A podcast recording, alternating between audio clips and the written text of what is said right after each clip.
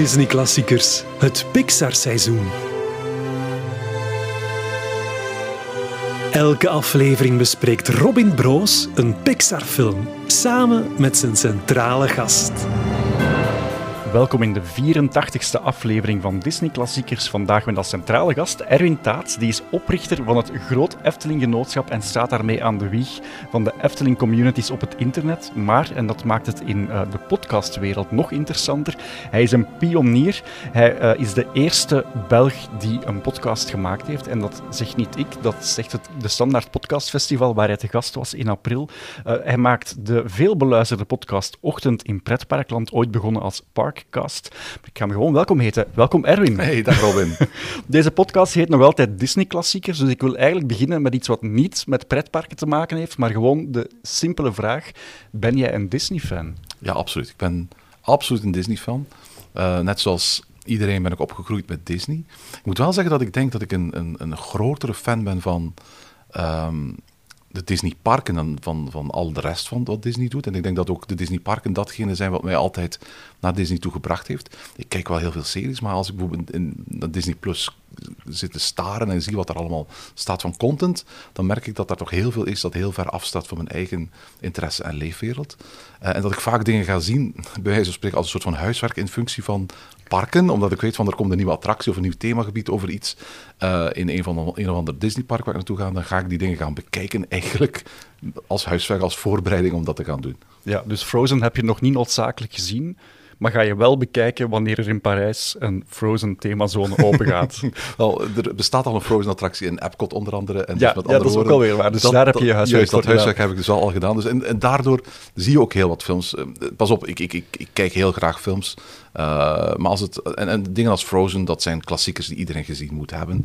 Uh, dus dat zou ik ook wel zonder die attractie gezien hebben. Uh, maar er zijn ook andere films waarvan je kunt zeggen van...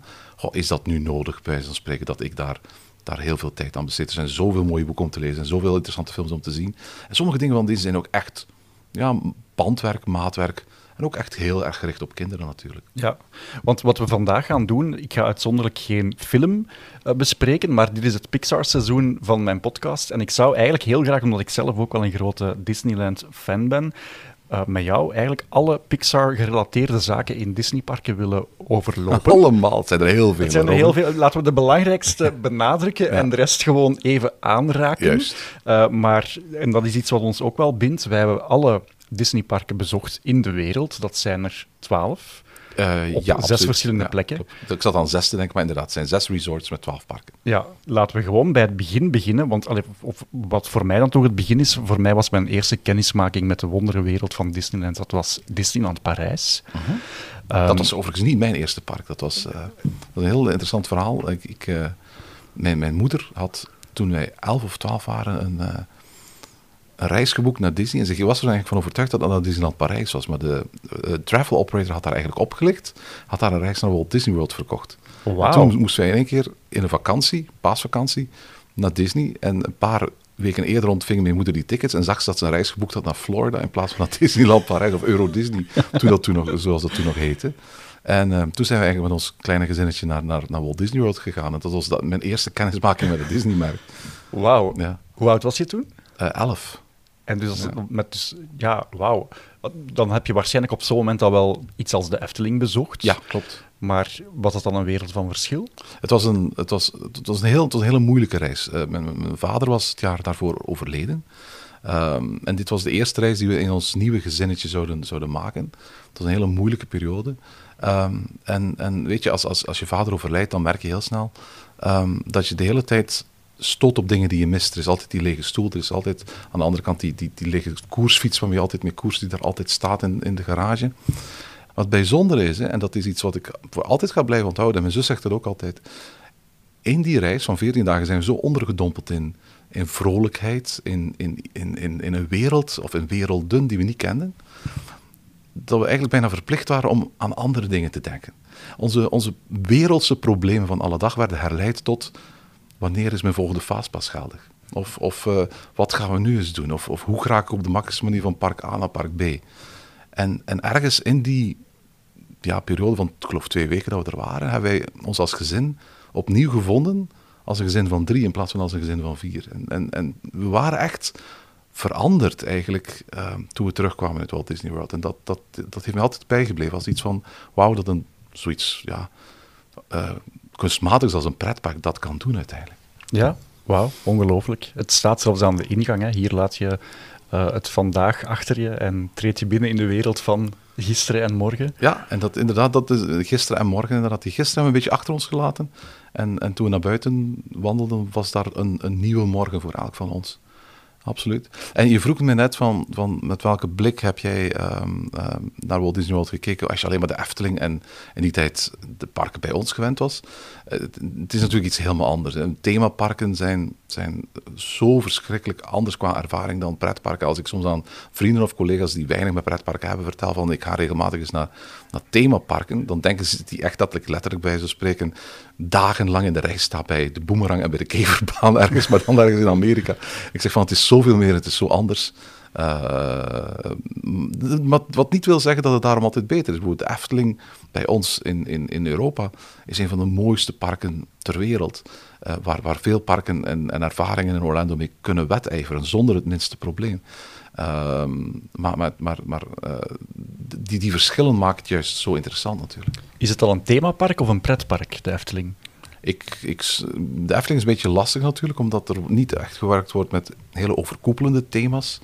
Uh, maar ik denk wel dat ze langzaam maar zeker steeds meer een themapark proberen te worden. Dat wel. Ja. Ja, ze ja. proberen wel, door alles ook zo in te delen Juist, in verschillende ja, werelden. Ja, ja, ja, absoluut. Dat is... Ja, mijn eerste Disneyland-ervaring was in 97 in Parijs, toen mijn grootouders eindelijk uh, overstag gingen. Mijn ouders wilden dat niet doen, die vonden dat ofwel te commercieel ofwel te gevaarlijk. Ik was dus toen al in Walt Disney World geweest, maar ik was, jij, bent, jij bent dus eerder in Disneyland Parijs geweest dan ik. Dus, wow, uh, ja, ja maar, maar ik heel teleurgesteld, ik mag dat zeggen, uh, pretparkfans onder elkaar. Ik was heel teleurgesteld dat het kasteel toen ingepakt was voor de vijfde verjaardag. Oh ja, inderdaad. Want ik wou het echte kasteel zien. Ja. En dat was, was zo'n beetje weggestopt. Ja, dat is altijd dan lastig. Ze doen dat regelmatig is. Een park of een parkdeel op een andere manier aankleden. En voor, voor, mensen die er dan maar één keer komen, is het altijd iets heel anders dan voor, voor, als je er vaker komt natuurlijk. Want die ene blik op dat kasteel, die, wil je, die ene foto op, met dat kasteel op de achtergrond, die wil je wel natuurlijk. Maar, en ik ben erover aan het nadenken geweest in de, in de aanloop naar deze podcast. Volgens mij is het allereerste wapenfeit van Pixar in een Disneypark is volgens mij de Buzz Lightyear-attractie, um, waarvan ook een variant in Parijs staat, maar toen nog niet in 97. Maar je hebt me net voor de opname uh, van het tegendeel overtuigd dat er nog iets veel langer meegaat. Ja, in, in 1997 was op dat moment er al uh, in, in Discoveryland de Buzz Lightyear's Pizza Planet Restaurant, een restaurant dat geopend is als een buffet en ook lange tijd als een buffet heeft bestaan, een aantal keer ook van formule veranderd als mensen zich het niet meer herinneren, dat komt waarschijnlijk omdat je er vandaag ook geen spoor meer van ziet. Het bevond zich eigenlijk niet in het park, maar achter het park in een grote tent. Je moest er ergens via een, een, dienstweg onder het treinstation of onder het treinspoor naartoe gaan. Het was echt een hele goedkope, snelle, snelle ingreep die uiteindelijk wel heel lang in Disneyland Parijs is blijven bestaan. Met een aantal heel goedkoop gemaakte poppen eigenlijk uit de, de, de, de uh, Toy Story films, met name ook Buzz Lightyear en andere karakters. Zurk. Maar zat, stond hij ook in Pizza Planet? Dat weet ik niet meer. Ja, dat weet ik ook niet meer. Maar als hij er gestaan heeft, was hij bijna onherkenbaar. Want ze waren eigenlijk allemaal zeer ja. onherkenbaar. Het was ook niet echt lekker qua eten. Het was de goedkoopste plek in, in Disney om ergens een, een, een buffetje voor 20 euro te scoren. En daardoor was het populair. Want hoe komt dat dan? Natuurlijk, die films, daar wordt lang aan gewerkt. En zeker bij Pixar hadden ze van in het begin niet kunnen inschatten dat die, dat die films het zo goed gingen doen. Laat staan dat, dat Disney uiteindelijk het volledig zou willen overkopen. Maar je merkt dat wel vaker, met, zeker met de jaren 90 populaire films van toen, dat daar eigenlijk geen equivalenten van bestaan in de parken. Vermoed ik dan, omdat niet alleen het ontwikkelen van een film duurt lang, maar het ontwikkelen van een attractie ook. Mm. En als je die twee zou optellen, dan zit je misschien alweer in een periode dat mensen de film vergeten zijn. Juist, absoluut. Je moet ook een beetje een gok maken. Hè. Attracties bouwen is niet, alleen, is niet alleen een lang proces, het is ook een erg duur proces. En als je dus een attractie gaat bouwen op basis van een film die nog niet uit is, waarvan je dus niet weet, wordt het een succes of niet, heb je misschien miljoenen of tientallen miljoenen, of in het geval van Disney honderden miljoenen uitgegeven aan een attractie die absoluut niet populair blijkt, omdat de film niet populair blijkt. Af en toe hebben ze die gok bijvoorbeeld wel gemaakt. Hè. Uh, in, in Animal Kingdom, dat is een pretpark in, in Amerika, daar gaan we straks nog over hebben, bestaat bijvoorbeeld een attractie die heet It's Tough to be a Bug, gebaseerd op A Bug's Life, de tweede Pixar-film. Uh, en heel bijzonder is dat ze daar al aan begonnen waren toen de film nog niet uit was. Sterker nog, toen de film nog in, eh, in, in een productieproces zat. Dus daar hebben ze een extreem grote stap gezet, een extreem grote move gemaakt. Een gok gemaakt omdat die attractie echt succes zou hebben. Want die stond niet alleen in dat park, die stond centraal in dat park, in het midden van het park, onder de weenie van het park, dus het grote middelpunt, een grote boom. Als die film geen succes had gehad en dan, dan, dan, en misschien zelfs een totaal grote flop was geweest, dan was dat al een heel groot risico geweest. Maar in het, het algemeen zie je dat heel veel dingen in de eerste jaren, pakken de eerste tien jaren in de Disneypark, dat het vooral restaurantjes waren, meet and greets, parades, tijdelijke dingen. De, de grote vaste attracties zijn eigenlijk pas later gekomen. Ja, want een, een attractie uh, is iets van lange adem, maar een restaurant um, een, een, nieuwe makeover geven of een, een wagen aan een parade toevoegen of een, een, een personage door de straat te laten lopen, dat is een snelle ingreep. Juist, dat kun je snel doen. Er, is, er speelt nog iets anders. Um, je had me gevraagd, Erwin, kijk eens naar alle Pixar-films en alle attracties die van Pixar-films gemaakt worden. En toen ik het lijstje aan het bekijken was, dacht ik van, weet je wat mij opvalt? En misschien kan ik die vraag ook terugstellen. Stel dat ik aan jou vraag, in je top 10, 15 attracties van alle Disneyparken ter wereld, zit daar een Pixar-based attractie in? Um, dus van alle attracties in alle Disneyparken, stel dat je daar een lijstje van moet maken, zelfs een top 20, zit daar ergens een attractie bij dat je zou zeggen van, dat is top 20 materiaal? Ik zou daar wel durven Toy Story Mania insteken. Toch, ja. ja. ja. Ik vind dat heel fijn. Voor wie niet weet wat het is, uh, Toy Story Mania zit je in een wagentje met een 3D-bril. Dat mhm. wagentje rijdt eigenlijk door een fictieve arcade. En je stopt voor schermen waar dat je eigenlijk een arcadespel speelt, maar alsof het levensecht is. Ja. Ik, ik stelde bij mezelf vast dat eigenlijk geen enkele attractie echt top 10 of top 15 of top 20 materiaal was. Ik zat te denken van, hoe komt het dat... Want ik vind heel veel films van Pixar echt heel sterk. Maar echt, ik bedoel ook emotioneel, mij rakend. Eh, relevante thema's bevattend. En ik dacht van, waarom leveren die, die, die, die films blijkbaar attracties op waarvan ik zelf zeg van... Sommige zijn heel leuk om te doen en ik ben mij eens, Toy Story Midway is hilarisch. Um, maar waarom vind ik ze niet beter dan ze zijn? En ik denk dat het voor heel groot stuk te maken heeft dat dat Pixar-films anders zijn dan gewone Disney-films. In de zin van dat het minder draait om de locaties waar ze, ze afspelen, maar om de personages en de relaties tussen die personages en de, de reis, de ontwikkeling die die personages in de loop van een film doormaken. Als je bijvoorbeeld kijkt naar Toy Story. Toy Story vertelt een werkelijk aangrijpend verhaal, een soort coming-of-age verhaal, waarbij Buzz Lightyear zichzelf leert kennen als de persoon die hij is. Maar, maar, maar de locatie waar het zich afspeelt, een huis, een tuin, dat is eigenlijk niet zo'n bizar interessante locatie om in een pretpark na te gaan bouwen. Want vooral duidelijkheid, pretparken zijn plekken, pretparken zijn locaties. En mensen betalen grof geld om naar pretparken te gaan, juist omwille van het feit dat ze naar bijzondere werelden willen gaan. Maar de meeste werelden die Pixar gecreëerd heeft, dat zijn juist achterkanten, onderkanten van werelden die wij al kennen. Het zijn de huiskamers van Toy Story, het zijn de grasvelden van It's a Bug's Life, het zijn de, de achterkanten van restaurants in Parijs bij Ratatouille, het zijn de, de aquariums en de zeeën van, van Finding Nemo. Het is onze gewone wereld, maar gewoon een achterkant. En dat is iets wat steeds weer terugkomt en dat maakt het eigenlijk voor Disney heel moeilijk om een hele mooie Pixar-based locatie te maken. Wauw, wat een analyse. En ik had er nog nooit zo over nagedacht. Ja, absoluut. Ja. En er zijn een aantal uitzonderingen. Ehm, ik denk dat Carsland voor mij de grootste uitzondering is, maar daar gaan we het nog over hebben. Maar het maakt volgens mij dat, dat Pixar-films veel moeilijker om te vormen zijn tot, tot, tot echt klassieke attracties. Juist omwille van het feit dat eigenlijk de locatie waar ze zich afspelen doorgaans ondergeschikt is aan het verhaal, ondergeschikt is aan de personages en ondergeschikt is aan de ontwikkeling van die personages. Ja. En dat, is juist, die locaties zijn juist nodig voor een pretpark natuurlijk, want een pretpark is een plek om naartoe te gaan. Het doet mij een beetje denken aan het gesprek dat ik heb gehad met Tom Fitzgerald, die, uh, dus ja, Imagineer van, uh, van uh, Walt Disney Company, die dus de parken maken, voor wie de term niet zou kennen.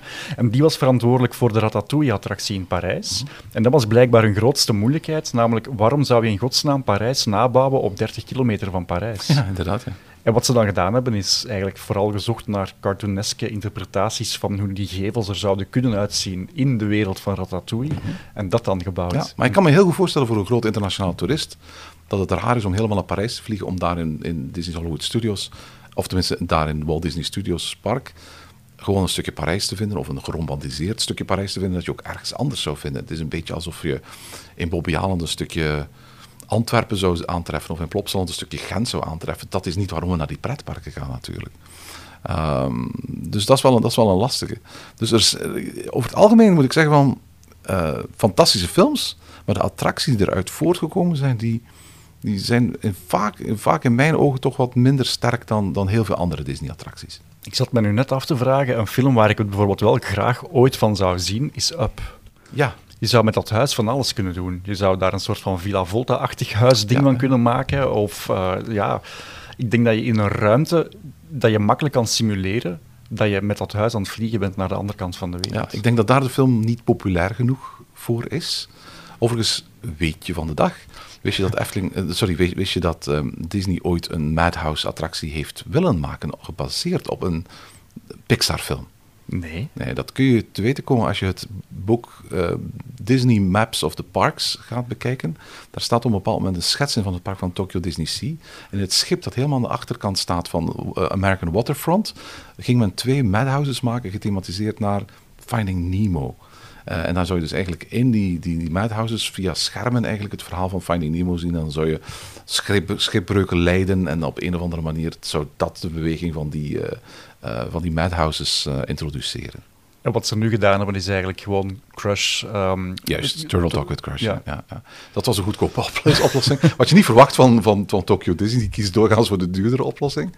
Eh, maar, maar dat was mis- misschien gewoon populairder om te maken. Of makkelijker om te maken op korte Ja. termijn. En voor wie geen idee heeft wat die Turtle Talk is, eh, daar circuleren ontzettend veel filmpjes van de laatste maanden. Het valt mij Het is heel echt op. populair op TikTok ook. Hè? Ja, dus eh, dat is een attractie waarbij je in dialoog kan gaan met Crush, de schildpad uit Finding Nemo. En je kan daaraan vragen wat je wil. En daar zit dan iemand achter die duidelijk eh, goed gebriefd is, maar ook heel veel gevoel voor humor heeft. En het stemmetje ook kan nadoen. En dat stemmetje Ja. kan nadoen. En ja, daar komen heel grappige dingen voor uit. mensen die af en toe eens in Parijs komen, de Walt Disney Studios heeft een gelijkaardige attractie, althans qua techniek, maar dan met Stitch, Stitch Live. Ja, de moeilijkheid in Europa is natuurlijk het, het taalprobleem. Eh, daar wordt het dan in het Frans en in het Engels gedaan? Ja, ja er, zijn aparte, er zijn aparte uren voor wie het in het Frans of in het Engels wil, Ja. wil bijwonen. En ik zeg altijd aan mensen van, maar nu zijn we echt heel ver van het Pixar-pad aan het afwijken. Ehm, probeer naar de Franse voorstelling te gaan, want bij de Engelse voorstelling gaan alle mensen die geen Frans kunnen.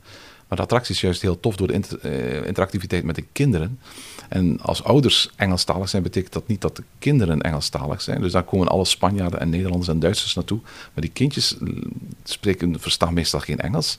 En daardoor zijn dat meestal heel rustige shows. Als je een beetje Frans kent, kun je beter naar de Franse show gaan. In de hoop dat ze dan jou niet eruit plukken om een vraag te Het is, stellen. al, het, is, het is wel gebeurd in elk geval. Dus, eh, ja? ja, ja, ja. Wat heb je gevraagd? Ik, dat weet ik niet meer, maar ik weet dat ik mij, mij ontzettend eh, beschaamd voelde.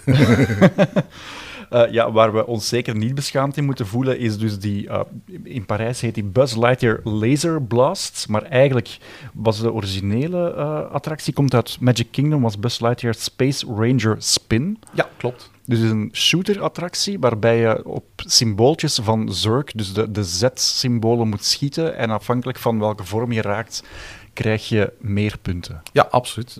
Populaire attractie. Niet gebaseerd op Toy Story 1, eh, maar eigenlijk gebaseerd op, op de intro van Toy Story 2 en de televisieserie die daarna daarop gebaseerd is. Waar je een soort van game ziet waarbij Buzz Lightyear naar kwadrant 4 gaat en daar voor het eerst zijn arch-enemy Zurk tegenkomt. Dat, dat is de introductie van die arch-enemy. Eh, en waarbij je merkt eigenlijk dat in dat universum alles draait. De energie komt uit kleine batterijtjes, van die batterijtjes, triple A-batterijtjes die je in, in speelgoed moet stoppen. En daar, daar hebben ze de, de stijl eigenlijk van gebruikt om die attractie te maken. Het was een bestaande attractie in eh, Magic Kingdom. Take Flight heette die, gesponsord door Delta, geloof ik. Ehm, en daar hebben ze eigenlijk pistooltjes op gemaakt en op een heel eenvoudige manier um, Lightyear in, eh, in ondergebracht. En daarna, die attractie bleek heel populair te zijn, hebben ze die ook nog in zo'n beetje alle andere parken van Disney neergezet. Ik geloof alleen in eh, Shanghai, jawel, Shanghai staat die ook, hè? Ja, Shanghai. maar daar is hij helemaal anders. Juist, en daar is hij juist qua tekenstijl heel erg op gebaseerd, of qua verhaal zelfs, gebaseerd op dat, dat begin van Toy Story 2. Hè? Ja, daar zien de personages er ja, bij wijze van spreken levens echt uit, 3D Klopt. uit. En dat vind ik altijd een, heb ik altijd een beetje goedkoop gevonden aan deze Buzz Lightyear, ook die in Parijs.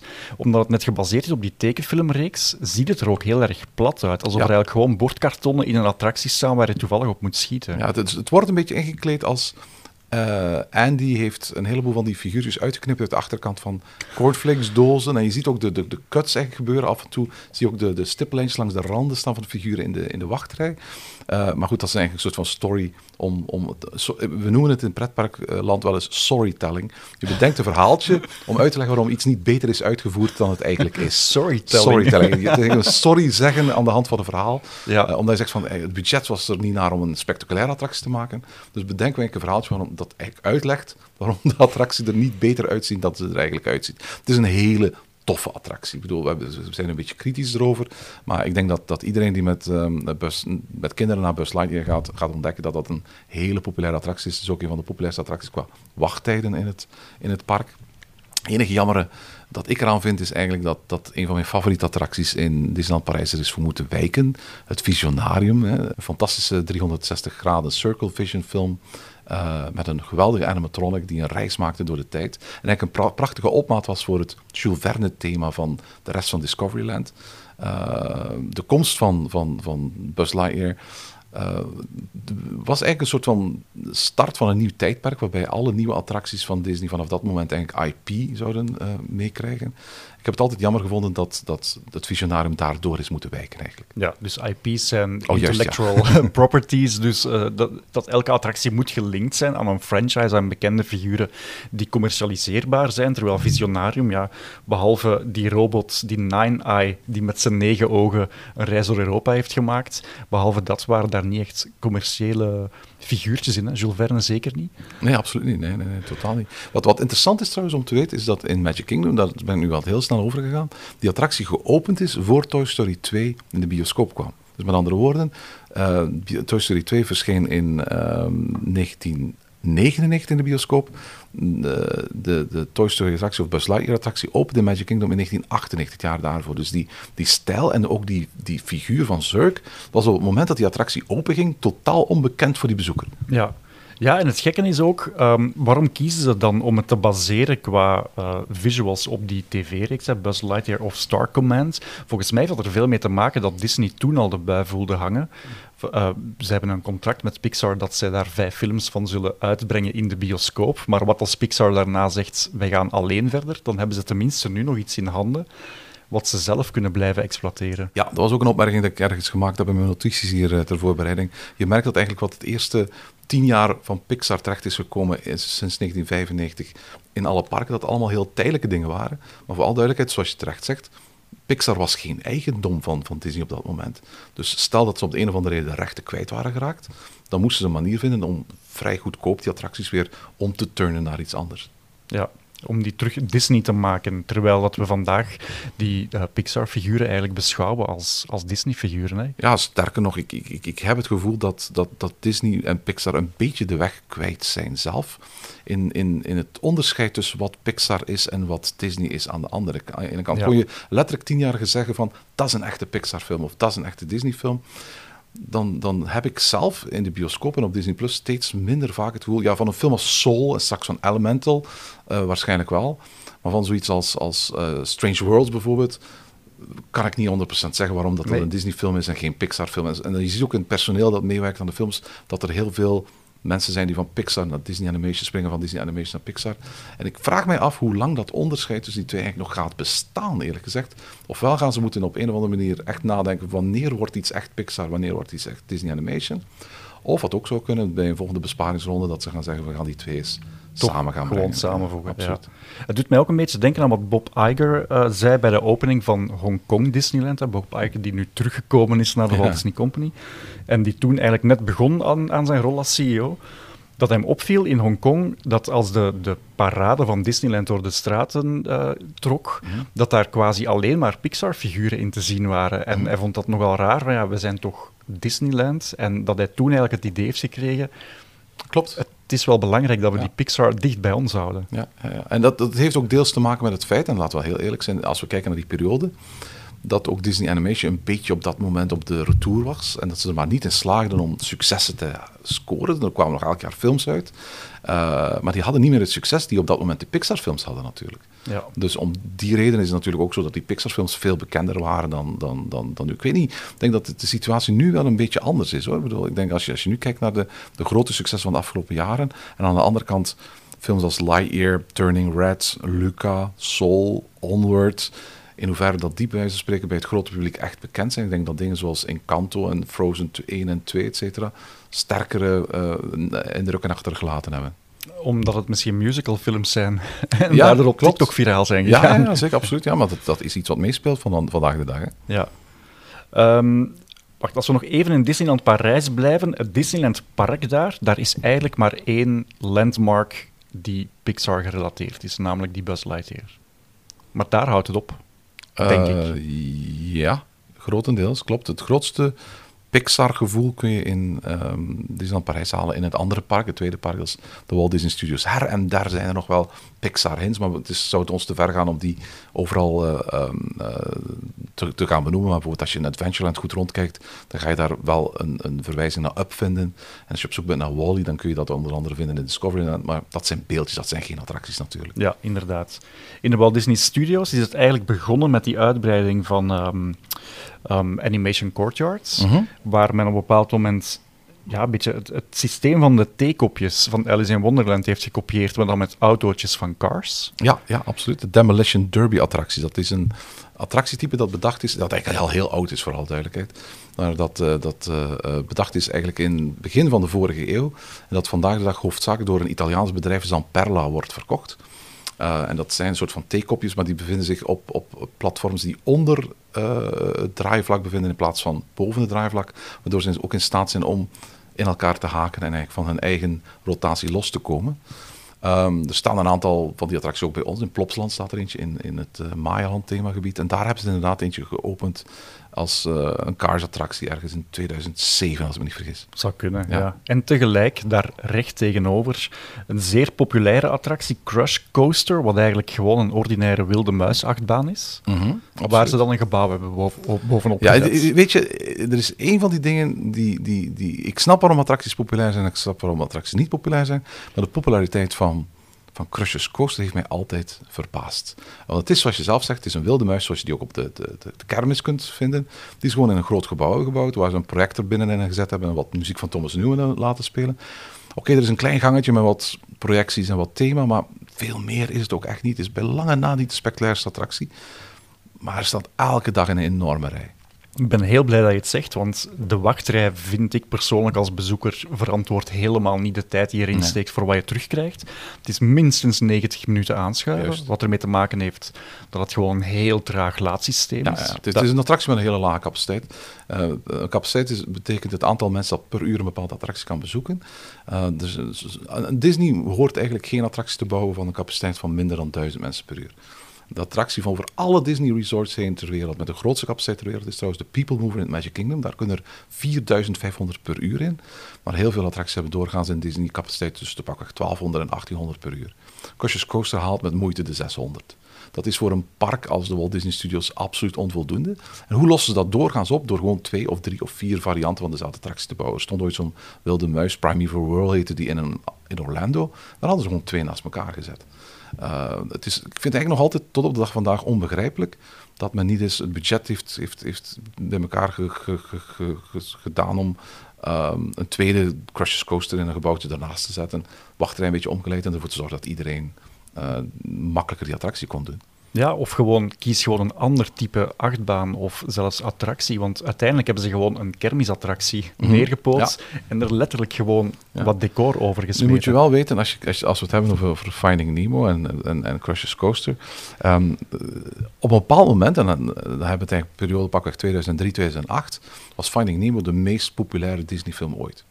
Ik geloof dat hij ooit de, de meest geldopbrengende animatiefilm in de geschiedenis was. Ondertussen niet meer, maar op dat moment wel nog.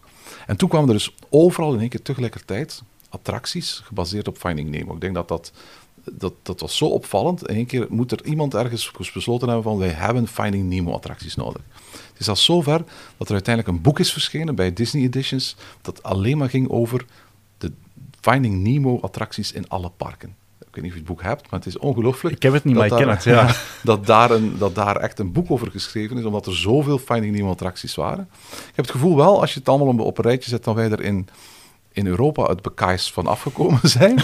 Uh, zeker als je ziet wat ze in andere parken hebben kunnen doen. Uh, en ik hoop dat daar nog altijd een soort, een, soort van ja, uh, heropfrissing kan komen van die attractie. Ik, ik snap de aantrekkingspool. Uh, ik, ik, snap ook dat je niet kunt zien aan de buitenkant wat er aan de binnenkant zit. En dat dat ook een deel van de wachtrij kan verklaren.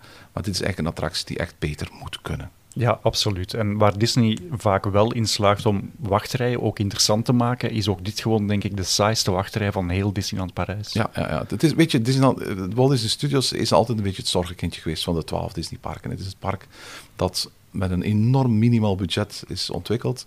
Met een, waarbij eigenlijk letterlijk bij het half Imagineering team dat bezig was met het ontwerpen op een bepaald moment is opgestapt. En toen heeft men allemaal stagiairs en, en, en nieuwe mensen moeten, moeten inhuren die met de beperkte budgetten uiteindelijk hebben gedaan wat ze, wat ze moesten. Want het Walt Disney Studios Park, vooral duidelijk, is, is gebouwd min of meer onder druk van de, van de Franse regering. Er moest een tweede park komen van Disney uh, in Parijs. Dat was zo afgesproken bij uh, de ondertekening van, van, van de, de oprichtingsakte.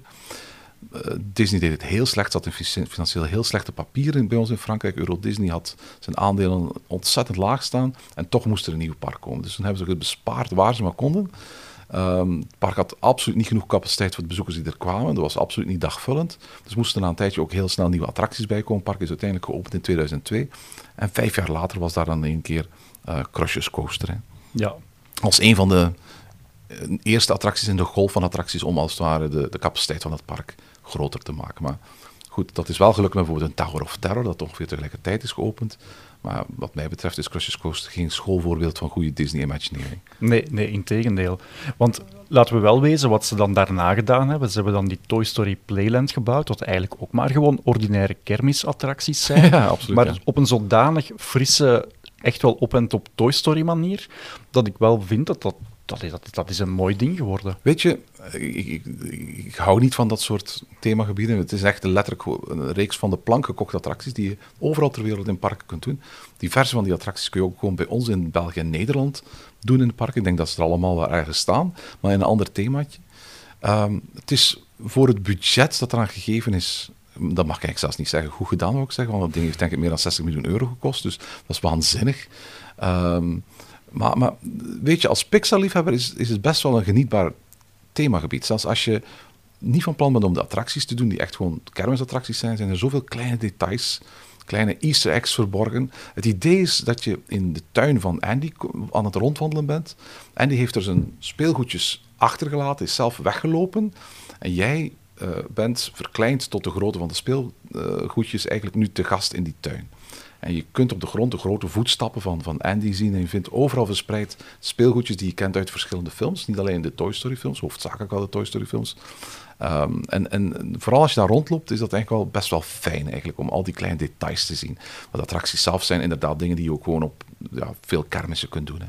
Ja, absoluut. Um, het gekke is wel dat uitgerekend dit echt zo'n typisch uh, Europees voorbeeld is van, een van ik moet zeggen, een van de weinige dingen die hier gemaakt zijn, voor Europa gemaakt zijn, die dan wel gekopieerd zijn naar het buitenland.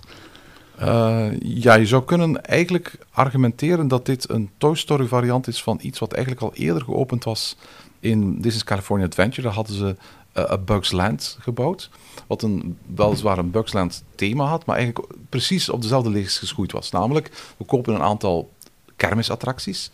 Uh, van de plank en we thematiseren die op een relatief goedkope manier naar de wereld van Bugs Life. En eigenlijk zou je kunnen zeggen dat uh, Toy Story Playland of Toy Story Land een soort van tweede variant is van, die, van, van dat soort thematiek eigenlijk. De attracties, er al die Bugsland bestaat ondertussen niet meer. Daar is nu Avengers Campus in um, uh, Anaheim. Maar ik, ik, ik, zie het als een soort van tweede, tweede versie. Ja, ik snap wat je bedoelt. Met als grote verschil dat Bugs Land toen ook wel die It's Tough to be a Bug had. De film waar je het daar juist Klopt, al over had, ja. uit Animal Kingdom. Ja. Wat dan toch ook wel een beetje de themazone vergoeilijkt. Namelijk, het is, wel, het is wel een grote attractie of een grote show die er wel nog bij hoort. Juist, juist. Waar, waar ook wel moet gezegd worden dat die attractie ook heel snel weer gesloten is. Ja. Uh, en lange tijd heeft Bugs Land eigenlijk alleen maar bestaan zonder die attractie. Maar je hebt gelijk, ehm, je zou kunnen zeggen dat dit meer een soort van pre-show was, dat land, tot die grotere Bugs Live attractie. En dat missen we een beetje in Parijs natuurlijk. Hè. Ja, want net daarnaast, naast Toy Story Playland, is dan heel dat stuk gebouwd, die, die uh, ja, fictieve of geromantiseerde versie van Parijs voor Ja. Ratatouille. Ja, klopt. Dat is dan wel weer een volledig attractiegebaseerde zone. Ja, absoluut. Eh, Het, is, het is eigenlijk een hele mooie zo- zone. Het is, het is eh, lange tijd denk ik het mooiste stukje van, van heel de Walt Disney Studios geweest. Ik denk nog altijd dat het een beetje de, het meest gezellige plekje is van heel de Walt Disney Studios. Het is een heel lekker restaurant. Eh, Een hele mooi vormgegeven souvenirshop. En een attractie waar ik ook mijn twijfels bij heb, maar die ook heel erg populair is bij, bij de bezoekers. Je hebt er je twijfels over, vermoed ik, omdat het vooral gebaseerd is op projectie. Ja, het is een dark ride waarbij je eigenlijk in zichzelf voortbewegende voertuigen, denk maar aan Symbolica in de Efteling, ehm, een ritje maakt. Eh, maar eigenlijk is het niet veel meer dan een 4D-bioscoop, waar je daar een film gaat bekijken. Maar die film is gewoon in, in zes korte deeltjes opgeknipt. En je rijdt eigenlijk van bioscoopzaal naar bioscoopzaal. En ehm, als je weet wat voor zo'n fantastische gelijkaardige attracties met animatronics en levensechte decors Disney in Parijs, maar ook elders ter wereld heeft gemaakt, dan is Ratatouille in mijn ogen een beetje het, het ja, eh, ja, het teleurstellende kindje van die groep. Ja, en toch gingen ze zelf op dat moment bij de opening prat op dat het, eh, ja, er, er is jaren aan geanimeerd geweest, eh, ook al gaat het maar over een tiental minuten. Het duurde blijkbaar ook langer om te renderen dan de uiteindelijke film. Dus de film Ratatouille is sneller gerenderd dan de visuals Wow, in deze attractie. ja. Maar, maar ja, het, valt dan blijkbaar toch niet zo hard op. Ik denk, ik denk het grootste probleem is als er één van die schermen uitvalt, dan ben je volledig uit het verhaal. Ja, klopt. Ja, ja, ja. Het, het, eh, ja, voor mij is het grootste probleem met de attractie dat, is dat je louter gewoon met, door een 4D-brilletje naar schermen aan het kijken bent. Eh, op zich ben ik al blij dat de attractie iets doet wat ik ook niet graag heb van, van Disney-attracties. Dat is De, attractie bouwt verder op de Ratatouille-film. Gaat niet zomaar de Ra- Ratatouille-film hervertellen. Dus je, je, je krijgt eigenlijk een nieuw verhaal. En dat is op zich wel heel erg fijn. Er zijn ook een aantal fijne geluidseffecten, een aantal fijne geureffecten. Een aantal kle- kleine, kleine easter eggs die ook in de attractie verborgen zijn. Er zit Ehm, een Pizza Planet truck in. Er zit een pizza. Heb, ja, inderdaad. Net zoals overal eigenlijk, denk ik. In alle Pixar-films en in heel veel In films, ja, maar je zou kunnen Ja. zeggen in attracties niet. Maar ja, als we het erover eens zijn dat dit eigenlijk een 4D-film is, Ja, ja, ja, dan, dan, hoort, eh, dan hoort er een. Pizza Planet absoluut, truck. Ja. absoluut. Ehm, ik denk dat een van de allermooiste easter eggs ehm, van, van alle Pixar-gerelateerde attracties die we gaan bespreken, ook op dat pleintje staat. Ehm, en dat is de fontein. Weet je wat daar bijzonder aan is? Nee. Die fontein is eigenlijk een versteende zootroop. Als je dus op de, naar de fontein kijkt, dan zie je dat daar een ratje in verschillende bewegingen staat. Als Ja. je heel snel rond die fontein zou wandelen, dan ga je inderdaad gewoon een bewegend... Vier, er zijn 24 ratjes, één ratje per beweging in een seconde. En als je gewoon op het internet kijkt, kan je, kun je heel veel filmpjes zien van mensen die gewoon de 24 ratjes die op de rand van de fontein eh, eh, staan, gefotografeerd hebben, naast elkaar zetten. En dan zie je echt gewoon dat lopende ratje als een zootroop eh, passeren. Dus het is echt een animatie-ode Ja. in die fontein. Het viel mij op dat zelfs dat detail ook nagebouwd is in Epcot, waar Ja. ze sinds twee jaar eh, deze attractie ook hebben. Ja, vorig jaar geopend naar aanleiding van de 50ste verjaardag van Walt Disney World. Ja. Echt een identieke kopie en dat is wel heel erg bijzonder. Ze missen het restaurant, ehm, maar voor de rest eh, is eigenlijk de attractie identiek. En dat, wat ook heel bijzonder is, ze hebben ook gewoon het geluidsspoor uit Parijs daar overgenomen. Dus waar wij in Parijs het doorgaans moeten doen met zo'n mengelmoes soundtrack van Franstalige en Engelstalige teksten, hebben de Amerikaanse parken doorgaans alleen een Engelstalige tekst. Maar voor deze attractie hebben ze de Parijse soundtrack gewoon overgenomen. En hoor je ook hier, gewoon, of in Epcot tenminste, de Franse teksten. Ik, eh, ik, ik was eh, afgelopen mei in Walt Disney World, dus ik wou het heel graag doen om de vergelijking te kunnen maken. Eh, ik heb daar dan speciaal zo'n extra ticketje voor Ja, ja, gekocht. zo'n lightning an- lane, ja. Anders moet je 90 minuten aanschuiven. En achteraf voelde ik me toch een klein beetje bekocht, omdat het inderdaad gewoon identiek is. Ja, absoluut. Eh, het, is, exact dezelfde attractie. Ook, ook daar een hele leuke eh, verwijzing. Eh, er is- een winkeltje waar ze wijn verkopen op het, op het pleintje. Er staan een aantal flessen in van Chateau Ego, de, de typische ratatouille-wijn. Ego uiteraard de criticus uit de ratatouille-films. Als je heel goed kijkt, zie je daar een aantal wijnen uit verschillende jaren tevoorschijn komen. De eerste wijn komt, als men niet vergis, uit 2007. En dat is het jaar waarin Ratatouille uitkomt. Uh, de andere wijn is 2014, dat is het jaar waarin de attractie in Parijs opende. En de laatste wijn is die van 2021, dat is het jaar waarin Ratatouille toegevoegd is aan, aan Epcot. Ja. En het grappige is, die flessen staan ook in het groot in het Ratatouille-restaurant in Parijs. Ah ja, ja. Dus het restaurant in Parijs is ook alsof je de grootte van een rat bent. Ja, klopt. En dan aan tafels gaat eten waar. Ja, dat is, dat, dat is ook een terugkerend thema hoor. Heel veel um, Pixar-films gaan over de kleine wereld die zich afspeelt samen met onze grote wereld. Er zijn er heel veel attracties en heel veel werelden in pretparken die draaien om ja, plekken waar je dus eigenlijk groter bent dan de figuren in werkelijkheid. En dat is zo bij Bugsnax, dat is zo bij Toy Story, dat is zo bij Cars, dat is zo bij Ratatouille. En dat maakt het ook, denk ik, moeilijk voor Imagineering, omdat Pixar zo vaak hetzelfde trucje uithaalt, dat ook betekent dat Imagineering steeds weer datzelfde trucje moet uithalen natuurlijk. Eigenlijk zouden ze er in Parijs gewoon beter aan doen van een soort van valse ingang te maken van een deel van het park, waar je dan de bezoeker wijs maakt, als je hier doorloopt, verklein je tot deze grootte, ja. en dat je dan in die werelden terechtkomt. Uh, sowieso, wat je nu vertelt, is een, is een typisch aspect van pretparken. Je, je, moet altijd een soort van transformatiemoment doorgaan en proberen uitleggen van hoe kom je van de normale wereld in de, gewoon, in de speciale wereld, hoe kom je van de, het ene themagebied in het andere themagebied. En dat wil je doen met muziek, dat wil je doen visueel. En ik weet bijvoorbeeld, er staat een attractie in de, de uh, Movie Park Germany, een Duits pretpark dat ook naar film is gebaseerd, waar vroeger een attractie stond gebaseerd op de Never Ending Story. En waar je ook verkleind wordt of hoort verkleind worden volgens het verhaal. En dat hebben ze gedaan door de wachtrij langs een bibliotheek te laten passeren. En in het begin ziet de bibliotheek er heel normaal uit. Maar naarmate je verder loopt in de bibliotheek, worden de boeken en de boekenrekken altijd maar groter en groter en groter. Waardoor jij ook het gevoel hebt, ik word kleiner en kleiner en kleiner. Dat soort dingetjes kunnen, kun je wel doen ja, in pretparken. Ja. Wat ze bij Ratatouille in Parijs hebben gedaan, is de... de muren tijdens het aanschuiven worden de Klopt. bakstenen steeds groter Ja. en groter. Maar Ja. dat is denk ik dat is zo subtiel dat de modale bezoeker dat niet doorheeft. Inderdaad, in tegenstelling tot die boeken wat je, wat je net vertelt. dat is heel erg in your face. Het is leuk hoor, die attractie. En ik denk dat, dat zeker kinderen gaan het, gaan het fantastisch vinden. Ehm, maar Disney heeft veel beter gedaan, ook voor Pixar. Ja. Laten we eh, eens de oversteek maken naar de Verenigde Staten. Je, je mist toch één Ja, attractie ik- in, in, in Disneyland Parijs trouwens. Een recente attractie. De uitbreiding, of ja, de, de revamp van, eh, van de Studio Tram Tour. De St- Studio Tram Tour, inderdaad. De, de Cars, eh, ik weet eigenlijk niet dus, hoe, hoe dat ik had die uit mijn geheugen verbannen. Maar we moeten eventjes zeggen, er was dus ooit een tram tour, een Studio Tram Tour in Disneyland Parijs, waarbij je zogezegd achter de schermen van de film kon gaan. Eh, op dit moment is de Walt Disney Studios bezig met een grote transformatie, waarbij eigenlijk stelselmatig dat park wordt geprofessionaliseerd en aangepakt. aangepakt. En een van de dingen die ze gedaan hebben is ehm, die attractie omgebouwd eigenlijk naar eh, wat uiteindelijk Cars Road Trip geworden is. Ehm, het is nog altijd hetzelfde rondje, of min of meer hetzelfde rondje, eh, van de oude tramtour. Er is een nieuw station bijgebouwd, wat best wel attractief is en zo'n beetje die route 66-sfeer. ja, zo de Uitstraalt. mid-century eh, architectuur zo. Juist, absoluut. Ja. Maar al de rest is wel heel erg goedkoop. Ja, absoluut. absoluut. Ja. Eigenlijk het enige eh, ja, noemenswaardige in die originele tramtour was, eh, waren die special effects op die ehm, Catastrophe Canyon, of Ja, hoe heette dat juist? Catastrophe Canyon, wat nu de Cars... Catastrophe Canyon is, ik weet niet hoe... Dat is wel een hele rare woordspeling, maar inderdaad, dus... eh, Maar ook dat is hetzelfde gebleven, maar dan met een iets of wat Cars makeover. Ja.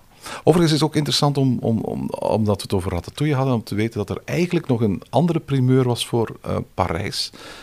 Ratat- in 2008 had Parijs, namelijk de Walt Disney Studios en met name het restaurant Rendezvous des Stars, het primeur of de primeur van de Remy animatronic. Dat was een van de kleinste animatronics die Disney ooit gemaakt heeft. En als je ging eten in dat restaurant, dan kwam een ober met een tafeltje aan alle tafels. Dan haalde, en dan, dan had hij onder zo'n grote schaal een, ehm, een mini-animatronic van Remy.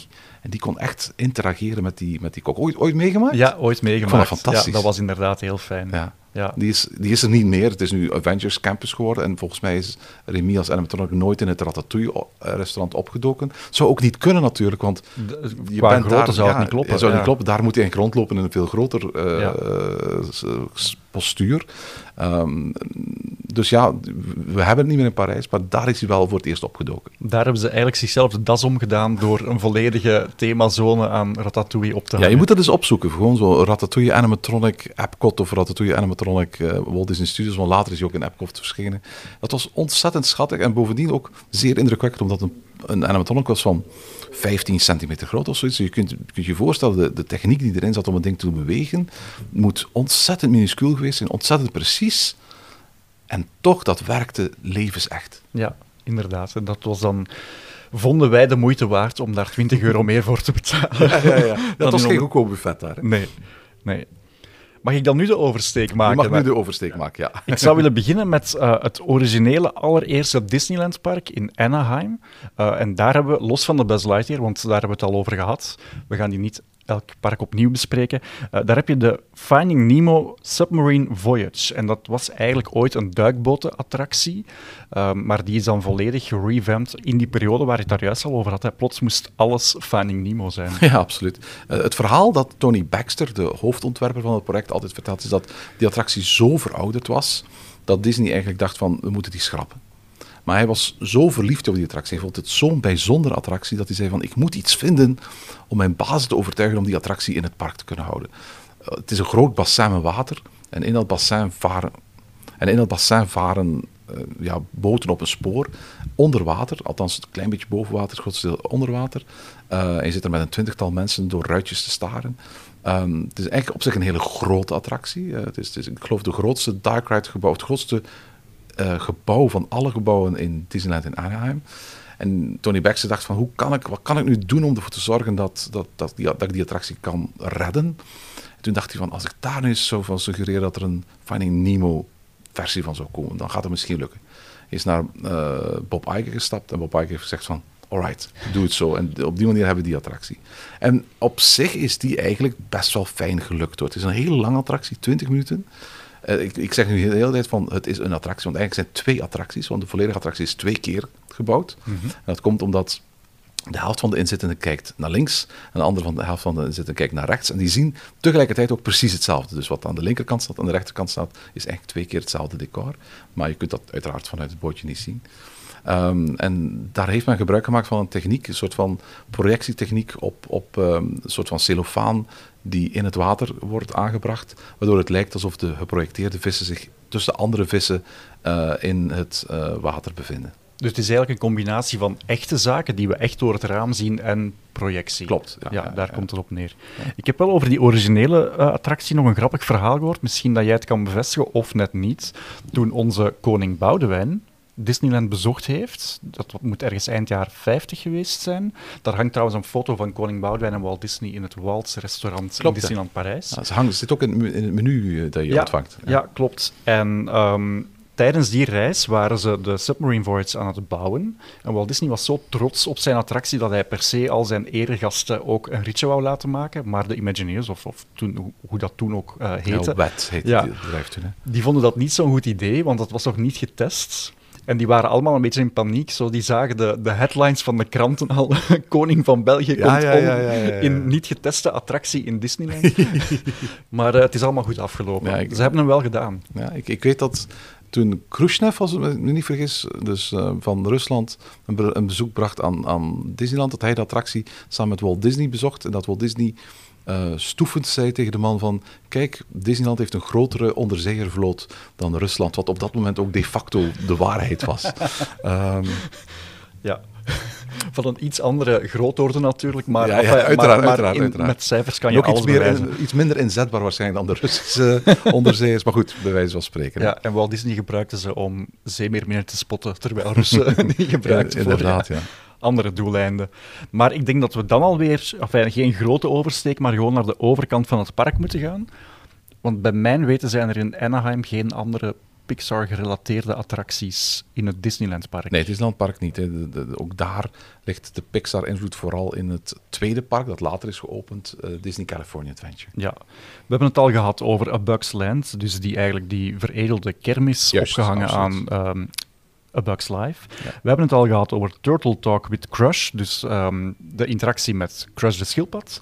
Maar, en dat, we hebben het al een klein beetje aangeraakt, Een fenomenaal grote zone en zeer mooi uitgewerkt is Carsland. Ja, absoluut. Oorspronkelijk uh, niet ontworpen met een, een, link met Pixar, voor alle duidelijkheid. Oorspronkelijk ooit aangekondigd in een jaarverslag van Disney onder de naam Carland. En het ging een nieuw themagebied zijn um, dat toegevoegd zou worden aan Disney Californië als een soort van ode aan de Route 66 en alle roadside attractions daar. Het ging dus geen link hebben met bestaand intellectual property. Maar toen uiteindelijk de film Cars uitkwam, uh, zei Bob Iger meteen van... Oké, hold the press. Uh, hier moeten we iets mee doen. Hier moeten we die combinatie van, van, van Pixar en uh, Route 66 mee maken. En dan hebben ze een themagebied gemaakt met ook daar weer een aantal kermisattracties. Best leuk uitgevoerd.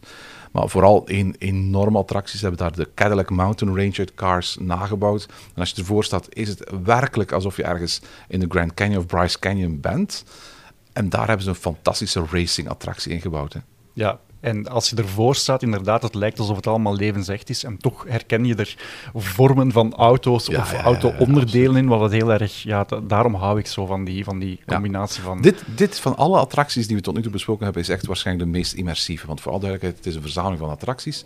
Maar als je Cars aan binnenwandelt, dan waan je eventjes op de set van die film. Ik weet, het is een digitale gemaakte film, dus er waren nooit sets. Maar je zou iemand kunnen wijsmaken dat dit de plek is waar, waar Cars is opgenomen. Zo levensecht is dit uitgevoerd. Ja, je kan iets gaan drinken in de Cozy Cone Motel. Je kan iets gaan eten bij Flow in Flow Café. En zeker als het dan s'avonds dan nog eens, uh, wanneer het donker wordt en alle lichten aangaan en die neonverlichting. Ja, absoluut. Er is ook een showtje. Elke avond is er een moment waarbij als de zon ondergaat, en dat, dat kun je ook in de app zien wanneer dat, dat elke dag is, wanneer dan de, de, de, alle neon aanspringt. En dat is echt fabuleus. Maar dat is echt een magisch moment. Het duurt een paar minuten, dat, waarbij dat hele uh, gebied eigenlijk transformeert naar één grote gloeiende neonlamp eigenlijk. En met kerstmis gaan ze dan ook nog een heleboel kerstverlichting aan toevoegen. Werkelijk een fantastisch gebied met een aantal leuke attracties voor kinderen. Heel veel shops, heel veel leuke restaurantjes en plekken om iets te gaan drinken. En dan die ene fantastische attractie waarbij je in een, in, zelf een passagier mag zijn van een, van een autootje. En eigenlijk mee mag gaan racen door de woestijn. Uh, men gebruikt een ritssysteem dat we al kennen uit andere Disney-attracties. Uh, voor de Disney-kenners gebruikt ik het ritssysteem dat ook gebruikt wordt voor Test Track in Epcot en voor Journey uh, to the Center of the Earth in Tokyo Disney Sea. Ehm, maar hier wordt het echt gebruikt op een manier die seamless aansluit bij die film. Want uiteindelijk het zijn autootjes in een film die draait om autootjes. En als je daar eerst rustig aan het rijden bent door dat gebergte, dan is het echt eventjes alsof je de kans hebt om in een soort van ja, echte auto te rijden door de woestijn. Daarna komt er een dark ride gedeelte met extreem geavanceerde animatronics. En daarna komt er echt een race door dat gebied, uh, die niet alleen spannend is, maar die ook een indruk geeft van hoe, enorm die attractie is. Uh, ik moet eerlijk zeggen, van Radio, Springs Race stelt misschien niet in mijn top 10 of top 15 van alle attracties van Disney, maar dat komt omdat juist Disney er zoveel heeft. Maar het is absoluut mijn nummer 1 Pixar-attractie. Oké. Ik vind het vooral heel mooi hoe dat ze uh, alles wat je net gezegd hebt, plus dan ook nog eens die muziek. Die muziek die perfect gemonteerd is op de rit. Dus op een bepaald moment uh, rij je ook, en dat is nog vrij rustig, voorbij zo dat watervalletje. Wat dan eigenlijk zo de romantische scène is tussen, uh, tussen Lightning McQueen en Sally. Mm -hmm. En dan hoor je die romantische muziek van Randy Newman. En als dan die, die race start, dan is het weer vol een bak. en, ja, en dat komt ook uit die wagens. Dat is echt zeer, zeer goed gedaan. Ja, ik vind het ook. Het is echt een, echt een fantastische attractie. Ik raad eigenlijk iedereen aan om als je kunt die attractie in het donker te doen. Uh, en waarom is dat? Omdat um, de setting van de dark gedeelte is ook helemaal s'nachts. Dus als je die, die attractie overdag doet, dan, dan, dan start je die attractie overdag. Dan rij je de dark gedeelte binnen en is het in één keer weer nacht. En als je naar buiten komt, is het in één keer weer dag. Maar als je het in donker doet, de attractie, dan heb je één seamless ervaring waarbij alles s'nachts plaatsvindt. Dan klopt het ook echt perfect. Als je eindigt, daar zitten ook heel veel easter eggs in het decor. Waar je zit dan in die uh, valse Grand Canyon. Mm -hmm. En daar staan ook heel veel, ja, zo precies um, tekeningen op de muren. Mm -hmm. Zoals men hier in Europa wel vaak zo van die prehistorische ja, ja, ja, tekeningen gevonden heeft. Alsof dat auto's... van autootjes. Ja, dat vind echt prachtig. Alleen wie komt daarop? zo van, ja, we hebben hier de binnenkant van een berg. Wat gaan we daar nu eens mee doen? ja. En het, het, is ook heel erg indrukwekkend. Als je uh, niet in een Disney hotel slaapt, dan slaap je meestal ergens in de buurt van, van uh, Harbor Boulevard, wat net achter het uh, uh, Disney California Adventure Park ligt. Um, en als je dan wandelt langs die boulevard, dan wandel je ook echt achter het decor van, van, van Carsland. En dan merk je aan de buitenkant van hoe ja, hoe plat alles is en hoe klein alles is. En dan is het des te indrukwekkender dat, ook al weet je hoe, hoe maakt alles in elkaar zit, als je eenmaal in Carsland bent, hoe werkelijk, hoe echt, hoe geloofwaardig dat is neergezet. Ja, absoluut. Dat vind ik wel het enige jammere uh, persoonlijk aan Anaheim. En dat heeft er natuurlijk mee te maken de, dat ze niet de schaal hadden toen dat park mhm. aanvankelijk gebouwd werd. Ja. Maar omdat dat nu echt in een woonwijk ligt, omgeven door allerlei goedkope hotels. Ja. Ehm, je hebt niet echt het gevoel dat je in die Disney-wereld bent tot ze voor de deur staat. Mhm. En ik vind meer zelfs als je dan rondloopt en je ziet de achterkant van de Magic, vind ik niet zo fijn. Nee, dat, dat snap ik wel. Dat snap ik wel. Heb, heb ik ook bijvoorbeeld in Tokyo Disneyland, het Tokyo Disney Resort, waar je al bijvoorbeeld van het, uh, het treinstation naar Tokyo Disney Sea te gaan, uh, de monorail moet nemen. Ja. Maar als je de monorail neemt, brengt die monorail je eerst in een rondje langs de achterkant van alle attracties en spoilt hij eigenlijk bij spreken een heleboel decors nog voor je ze in het echt beleeft. Dus dat is een, een, de luxe die ze in Florida hebben met Walt Disney World Resort, omdat, om, om, om van spreken de enorme ruimte die ze daar hebben en daardoor eigenlijk de, de achterkanten veel beter te verbergen, dat, dat is iets unieks. Maar laat dat geen domper op de feestvreugde zijn. Uh, Carsland is geweldig. Absoluut, absoluut. Het verbaast mij ook altijd weer in Tokio hoe daar, is, daar zit zoveel budget in die, in die parken. Daar is zo hard over elk detail nagedacht. Behalve de achterkant. Ja, ja, ja. Dat is zo, zo stom. Er is zo een. een, een um, het is eigenlijk dezelfde attractie als in, in uh, Parijs staat van Indiana Jones, maar mhm. daar is hij niet gelabeld Indiana Jones. Dus die, die rollercoaster staat daar ook. Raging Spirits heet die klaar, geloof ik. Ja, en als je dan helemaal naar boven gaat, dat is in Parijs ook, dan heb je mhm. zo'n mooi zicht eigenlijk over het park. Mhm. Maar in dit geval heb je een lelijk zicht over de parking. Ja, ja, ja, en zie je waar dat de decoratie eigenlijk eindigt. Ik begrijp dat niet zo goed. Wat ik ook niet goed begrijp is, is, is bijvoorbeeld, er staan heel veel uh, partnerhotels eigenlijk in de berm rond Tokyo Disneyland. Dus als je bijvoorbeeld in het Hilton overnacht, dan kun je letterlijk gewoon slapen met uitzicht op alle lelijke achterkanten van de, van de parken. En dat is eigenlijk onbegrijpelijk dat Disney dat toelaat. Maar ook, ook daar zal waarschijnlijk zo niet de blessing of size geweest zijn die ze in Florida hadden. Ja, want om nu even terug te keren naar Disney California Adventure. Ehm, naast Carsland hebben ze nu recent ook, of recent, een uh, bestaande themazone geherinterpreteerd naar Pixar. Dat is Pixar Pier geworden. Dat was Paradise Pier. Daar was een uh, ja, grote, typische, um, hoe, hoe, zeg je dat, ja, rollercoaster zoals die op de piers van Amerikaanse kuststeden wel eens staat. Ja, het moet een houten coaster voorstellen. Het is eigenlijk een stalen houten coaster. Maar is wit geschilderd en je ziet er zo'n beetje uit als een zo'n zo ouderwetse Coney Island coaster van vroeger. En ik moest er nu even aan denken, als we het dan hebben over um, attracties waar niet zo goed nagedacht is over dat je vanaf een bepaalde hoogte de omgeving kan zien, hebben ze dat hier opgelost door eigenlijk de stukken die boven de decoratie uitsteken, van die volledig ja, te omkappen. Ja, ja, ja. ja, deels. Het stomme is, er staat een, een, een, eh, een reuzenrad naast. Als je daar instapt, dan zie je gewoon echt gewoon heel Anaheim en omgeving. Dus um, je, ik, opnieuw, ik, ik, ik, ik, kijk altijd een beetje tussen mijn wimpers naar, naar Disney, Disneyland Anaheim als het aankomt op de omliggende gebieden, omdat ik gewoon weet...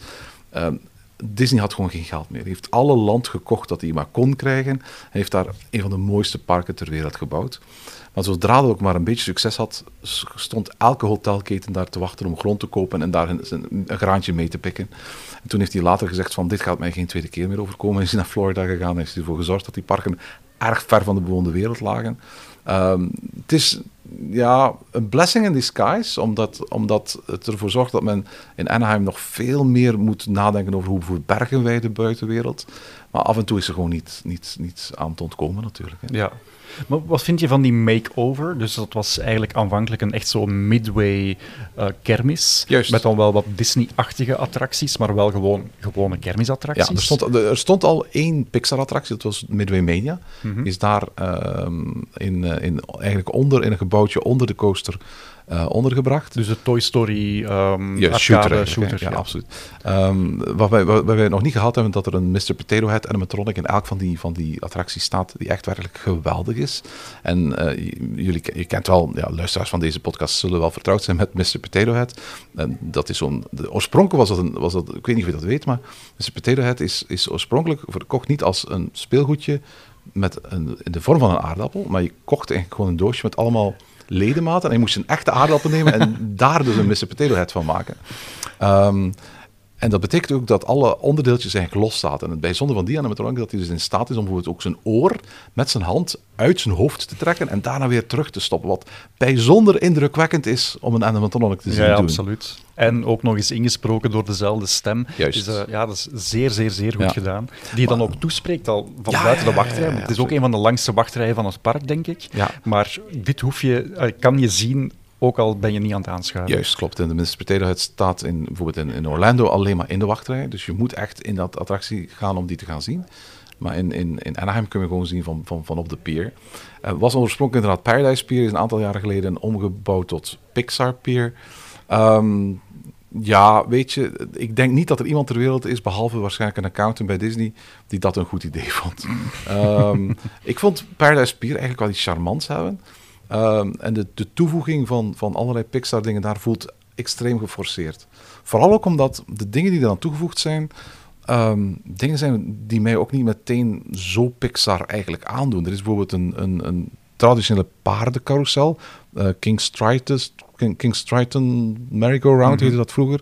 En die is bijvoorbeeld omge- omgebouwd tot emotional, nee, not- niet tot emotional world, maar tot een ehm, eh, attractie met een carousel met allemaal eh, speelgoedfiguurtjes uit eh, de wereld van Jessie uit Toy Story. Ik kan nu eventjes niet op de naam komen van die carousel. Ehm, maar dat, dat, ik, volgens mij kent de gemiddelde bezoeker van het Disney Park absoluut niet eh, die, die figuurtjes. Jesse's Critter Carousel. Vallen, absoluut. En het is een carousel met schier onbekende figuren voor de rest. En die ook nog niet bijzonder mooi zijn uit, uit, uitgevoerd. Ehm, er is inderdaad die, die Emotional Whirlwind eh, van, van ehm, Inside Out die er staat. Mijn, bij mij weten de enige Inside Out attractie ter wereld. Ehm, is leuk, is eigenlijk een attractie die oorspronkelijk uit Bugs Life kwam. Eh, is een soort vliegtuig, of dus niet vliegtuigcarousel, maar ballonnenmolen die je ook in Plopsaland hebt, die ook in Bellewaarde, e- exact hetzelfde model trouwens, als in Bellewaarde ziet staan. Ook een Zamperla attractie, waar ze een, een nieuw achterkantje van gemaakt hebben. Ehm, er zijn een paar leuke inside jokes eh, en leuke, leuke ehm, easter eggs in en rond om de attractie. En het is ook heel fijn om, om een, een, suite, een korte suite van het prachtige thema van Michael Giacchino te horen tijdens de rit. Maar moet het? Nee, absoluut niet. Het is, het is, in mijn ogen eh, was het pr- prima zoals het daar was. Ja. Het was een zoveelste poging van Disney om, om figuren toe te voegen op plekken waar geen figuren waren. Dat is echt een trend van de laatste jaren. Uh, ik hoop dat, dat Bob Iger, uh, nu hij beheerdirecteur is van Disney, daar eens twee keer over gaat nadenken en zich af gaat vragen van, is dat eigenlijk wel nodig dat wij overal figuren toevoegen? Ja. Want het had eigenlijk het, het, originele park, die Disney California Adventure, was eigenlijk een, een ode aan de staat Californië, wat al een beetje raar is om dat te bouwen in Californië ja, ja, zelf. Maar goed, en dus elke themazone was dan ja, het equivalent van iets, bijvoorbeeld de nationale parken of uh, in dit geval dan de, de filmstudio's. De en, en, dat inderdaad de, de roadside ja. attracties eigenlijk, de piers. Ja.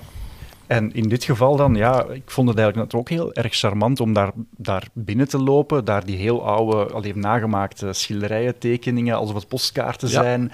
Dan die, die rollercoaster die eigenlijk wel heel erg stevig is, California Screaming. En die is nu een Incredibles thema. Ja, Incredibles 2. Eigenlijk Jack Jack uh, ontsnapt en jij krijgt de taak, uh, ga op zoek naar waar Jack Jack is. En dan ga je eigenlijk in, een, in die achtbaan Jack Jack achterna en uiteindelijk vind je hem uiteraard. Um, het is absoluut geen meerwaarde. Het, is, het voegt niks toe aan die achtbaan. Sowieso achtbanen thematiseren met een verhaal. Zeker een achtbaan die verschillende keren over de kop gaat, dat, dat heeft geen zin. Je gaat zo snel lang de meeste scènes dat je echt een hele grote fan moet zijn om, om die dingen echt gezien te kunnen hebben. Um, de, voor mij heeft um, Pixar Pier maar één redeeming quality. En dat is voor, dat daar eigenlijk een plek is waar je als Pixar-fan echt, echt naartoe hoort te zijn. Ook een hele fijne plek. Er is namelijk een loungebar en die heet de Lamplight Lounge. En dat is eigenlijk zo'n beetje een, een, plek waar je cocktails kunt gaan drinken, uh, borrelhapjes kunt gaan eten, uh, aan het water, met uitzicht op Pixar Pier, met uitzicht op de Incredicoaster, maar vooral volledig in Pixar-thema. In een, in, een, in een plek die vormgegeven is alsof de anim animators van Pixar daar regelmatig langskomen na de werkuren om eventjes te gaan borrelen en daar schetsen achterlaten. Uh, alle coasters die je krijgt, dus de onderzettertjes, die zijn gebaseerd op verschillende um, uh, tekenfilms van, van Pixar. En het is echt een waanzinnige plek om naartoe te gaan als Pixar-liefhebber. Het is echt alsof dat de, tekenaar, of dat de persoon voor jou een tekenaar was die een uh, doodle gemaakt heeft op ja. een bierkaartje. Ja. En, dan, en dan neem jij dat mee naar huis. Juist, want, ja, wauw, de, nu heb ik er eindelijk Als je een. heel vriendelijk aan de, aan de kopers vraagt van, mag ik een aantal van die kaartjes krijgen? Ja. Dan dumpen ze gewoon de hele set van 24 op je tafel en kun je ze allemaal meenemen naar Ja, huis. en ze vragen soms wel beleefd van het niet meteen op eBay te zetten. Want dat is ook wel weer de merde natuurlijk daaraan. Ja. Ja, absoluut. Heel, heel fijn. En ehm, bijvoorbeeld En- en- en de muren... best, best, beste snackgerecht van heel Walt Disney, eh, heel de Disney California Adventures, dat zijn de lobster nachos. Dat zijn eh, nachos met kaas en verse kreeft eroverheen. Wauw. En dat met een, met een wijntje, terwijl je eigenlijk in een Pixar-thema zit. Want er speelt ook voortdurend Pixar-muziek op de achtergrond. Het uitzicht van het al, op het altijd zonnige Pixar Pier. Eh, al heel veel fijne uren gesleten daar. Ja, het doet mij echt ook denken aan die studio's op een gekke manier, want die studio's liggen helemaal niet aan het water. Maar ook die, de, de bakstenen in die muren zijn ook blijkbaar twintig verschillende tinten van, eh, die, van dat ja, typische baksteenbruin. baksteen rood, ja. Of rood. En, en dat hebben ze daar ook exact nagemaakt, waardoor je het gevoel hebt dat je ja, toch ergens op, Ja, op een of andere manier in die studiowereld Het zijn zit. dezelfde bakstenen die je ook vindt in eh, Pixar Place in ehm, Disney's Hollywood Studios. eh, en die daar zo kenmerkend zijn. Dus dat is eh, best wel herkenbaar. Maar eh, wat, mij betreft het beste van heel Pixar Place in, of Pixar Pier in Disney California Adventure. Ja, absoluut. Ben ik het helemaal mee eens. Ik probeer daar altijd een reservatie te maken, want dat is ook niet zo eenvoudig, omdat het zo populair is. Het is heel populair, dus het is iets wat je echt al een paar maanden op voorhand heeft. Of ik geloof nu, sinds corona, is het 30 dagen op voorhand. Ja. Altijd wel proberen om een, eh, om een reservatie te scoren. Er is er nog eentje, enfin, die is intussen ook al weg, denk ik. Eh, dat is een Monsters Inc. Mike and Sully to the Rescue in Disney California Adventure. Is die weg? Is die weg? Is, ik, dacht, jij zegt dat nu, maar ja, ik dacht dat die weg was, nee? ik heb hem afgelopen zomer, nog gedaan, in augustus. Dan is hem er nog. Ah, in augustus heb ik hem nog gedaan. Ik weet dat hij lange tijd een, een refurb heeft gehad, afgelopen herfst. Maar je kan de app checken, volgens mij is hij nog open op dit maar ik Maar goed, voor hetzelfde gaat is, is hij gesloten. hoor, Nee, natuurlijk nee, nee, Maar ik heb in elk geval nog gedaan Ik heb- afgelopen, afgelopen eh, zomer. En ik weet dat er al lang geruchten zijn dat die attractie zou verdwijnen of geherthematiseerd eh, worden. Dat is ook zo'n Ehm. stukje waar ik eigenlijk niet zo vaak meer kom. Vroeger was daar ook nog een, een ehm, Muppets eh, 3D Juist, eh, absoluut. kopie van, van, van dezelfde attractie uit Walt Disney World. Maar dat is al op een bepaald moment ook frozen moeten worden. En ja, in mijn hoofd was dat misschien al weg. Maar dan nog, ik vind het eigenlijk niet de beste attractie. Het lijkt een beetje... In, in Tokio hebben ze ook eentje hè, van, Ja. eh, van Monsters Inc., waarbij je zelf een pilamp krijgt. En dan moet je eigenlijk zelf eh, de, de stoute monsters bang maken. Juist, Monsters Inc. Ride and Go Seek in Tomorrowland is dat. Het is Ja. een hele, eigenlijk een hele toffe dark ride. En dat, dat concept met die, met die zaklamp, waar je dus schijnt op de, naar de helmen eigenlijk van de, van de monsters, en die dan wakker maken bij van spreken, of doet opschrikken, heb ik ergens nog, nog nergens anders in pretparkland gezien. Ja, ik vind het ook een heel fijne attractie. En dan vind ik dit zo wat de goedkope rip-off. Ja. Want het, moest ook heel snel eh, veranderen, hè, vooral duidelijk. Oorspronkelijk was het een eh, andere attractie. eh, Superstar Limo heette die. Ja, zo'n een ritje door Hollywood. Ja, een ritje door Hollywood, waarbij je achterna gezeten werd door de paparazzi. Dat was allemaal... ehm kregen ook meteen een heel negatieve sfeer, want vooral duidelijkheid, we waren op dat moment nog niet zo heel erg lang toen de attractie openging na de dood van Diana, die ook gestorven is, doordat ze gezeten werd door, door, door paparazzi. Bovendien waren alle animatronics, waren dat bekende ABC-gezichten van toen, maar voor alle duidelijkheid, je snapt dat wie toen bekend was, tien jaar later niet meer bekend was. Dus de attractie kreeg heel veel hoongelach over zich neer. Mensen vonden het echt heel erg slecht. Toen hebben ze daar een, een, een, een, Monsters Inc-attractie van gemaakt, die eigenlijk vrij schatplichtig het verhaal van de film volgt. Het is eigenlijk zo'n typische book report ride, hè, waar je letterlijk gewoon het verhaal van de film opnieuw vertaald krijgt. Denk maar aan de Sneeuwwitje of Pinocchio Dark Rides en, of Peter Pan zelfs bij ons. Ehm, en de, de animatronics zijn nog altijd dezelfde animatronics als de vorige attractie. Als je heel goed kijkt, kun je in diverse monster animatronics nog altijd animatronics herkennen uit de vorige Superstar Limo attractie. Ah, verschrikkelijk. Ja. het is geen supergoeie attractie, doe ze altijd wel als ik, als ik in eh, Californië ben. Uh, maar er zijn betere dark rides. Ik, ik, er is ook heel lang sprake van geweest dat er een... Um, Monsters Inc. attractie in Florida zou komen. En ik geloof dat, dat Jim Corcus heeft daar in een van zijn boeken een uitgebreid hoofdstuk over. Dat de bedoeling was dat, um, in, uh, dat er een replacement zou komen voor de Great Movie Ride in de vorm van een Monsters Inc. attractie. Die is uiteindelijk niet gekomen en, en, en daar is een andere Mickey en Minnie's Runaway Railway attractie voor in de plaats gekomen. Maar dat was een van de kanshebbers om daar een grote Monsters Inc. Dark Ride voor te zetten. Dat is uiteindelijk niet gebeurd. Ja, wat, wat ze nu gedaan hebben, vind ik eigenlijk wel mooi. Het is tof, ja, absoluut. Ja. absoluut. Het, is, het is tof als je kunt vergeten dat ze er een veel mooiere, betere en grotere attractie voor gesloopt hebben. Oké, ja, dat is waar. Maar voor de eerste Mickey Mouse-attractie ooit, want dat Mhm. heeft dan uiteindelijk 92 jaar geduurd Ja, ja, ja, eer die openging, Ja. vind ik dat wel eh, zeer goed Ja, gedaan. het is voor mensen die het niet kennen wat we noemen een black box ride. Dus dat wil zeggen, eigenlijk ga je in een ehm, grote zwarte doos.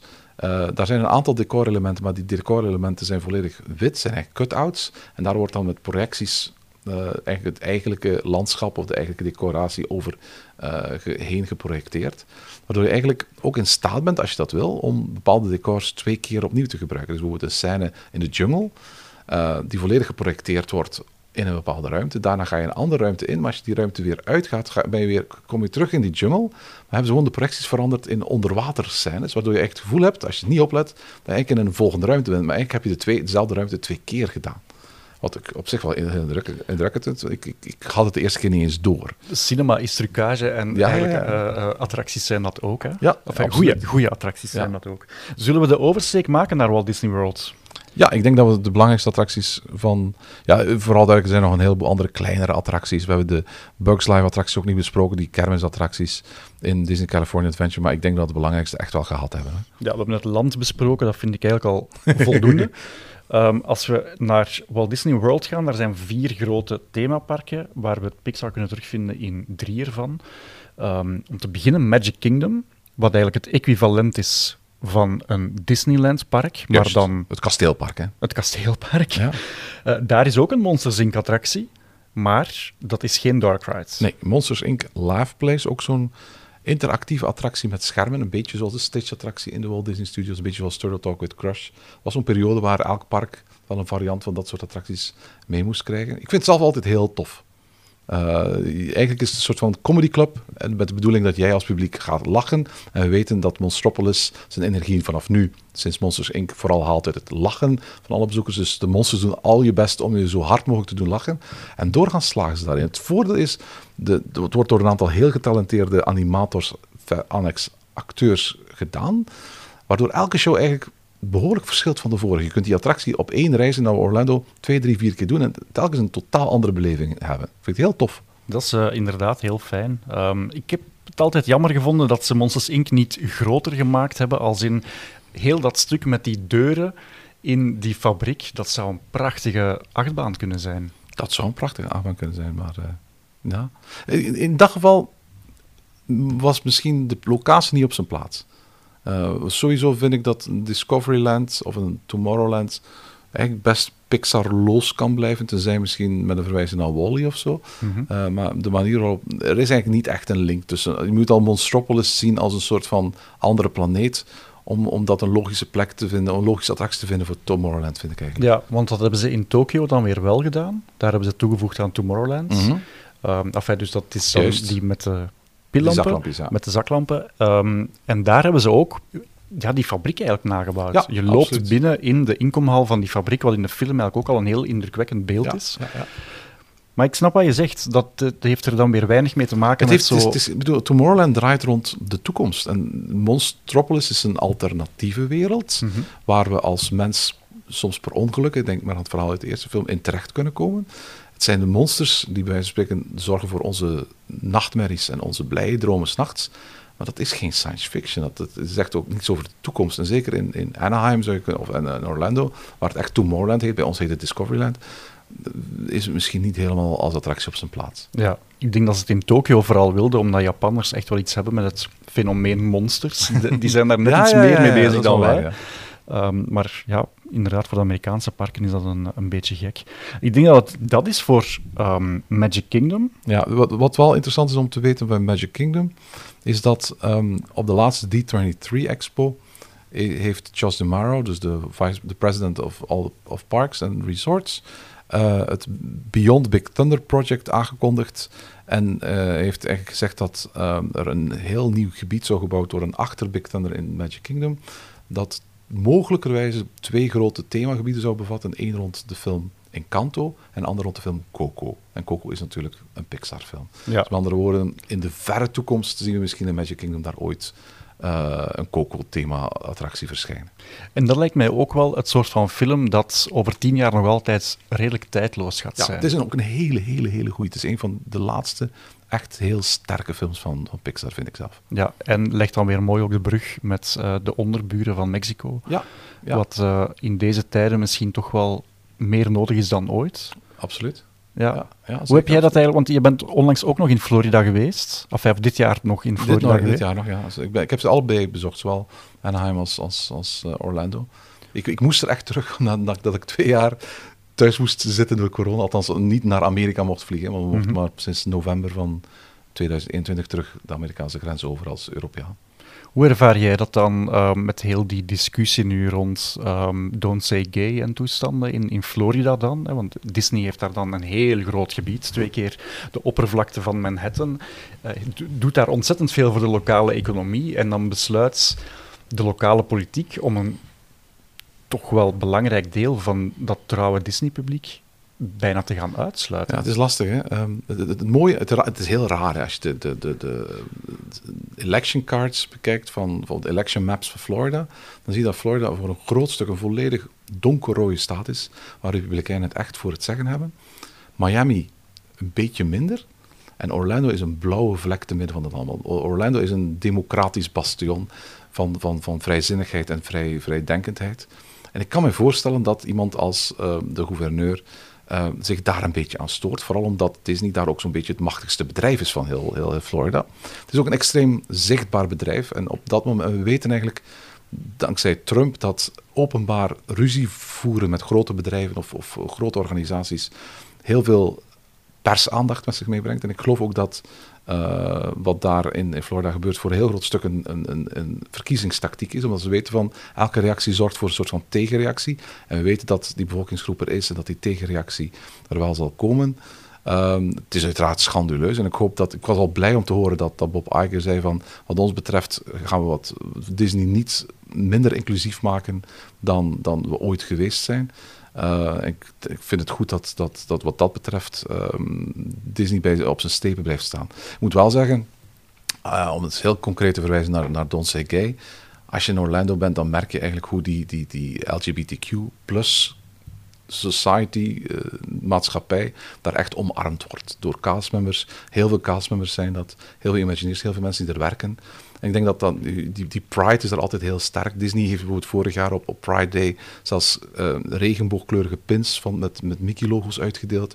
Dus in dat opzicht denk ik dat Orlando wel safe zit. De rest van Florida heb ik me, me, maak ik me meer zorgen over, eerlijk gezegd. Het viel mij ook op dat elke belangrijke franchise, of moet ik zeggen subbedrijf binnen de Disney Company, -hmm. uh, daar in mei ook een eigen uh, kleding- en merchandise lijn ja, had. Ja, ja, dus zowel Disney, Star Wars, Marvel, je kon het allemaal kopen in regenboogkleuren. En dus Pixar had daar dan ook eentje van, met dan het Pixar-logo, met al die figuurtjes in ja. regenboogkleuren. Ja. Eigenlijk is dat heel fijn om te zien dat zo'n bedrijf op een bepaald moment wel zegt. Aan de ene kant is het good for them, aan de andere kant heb ik ook, ook zoiets weer van, ah, jammer dat ook Disney daar weer geld mee wil gaan verdienen natuurlijk.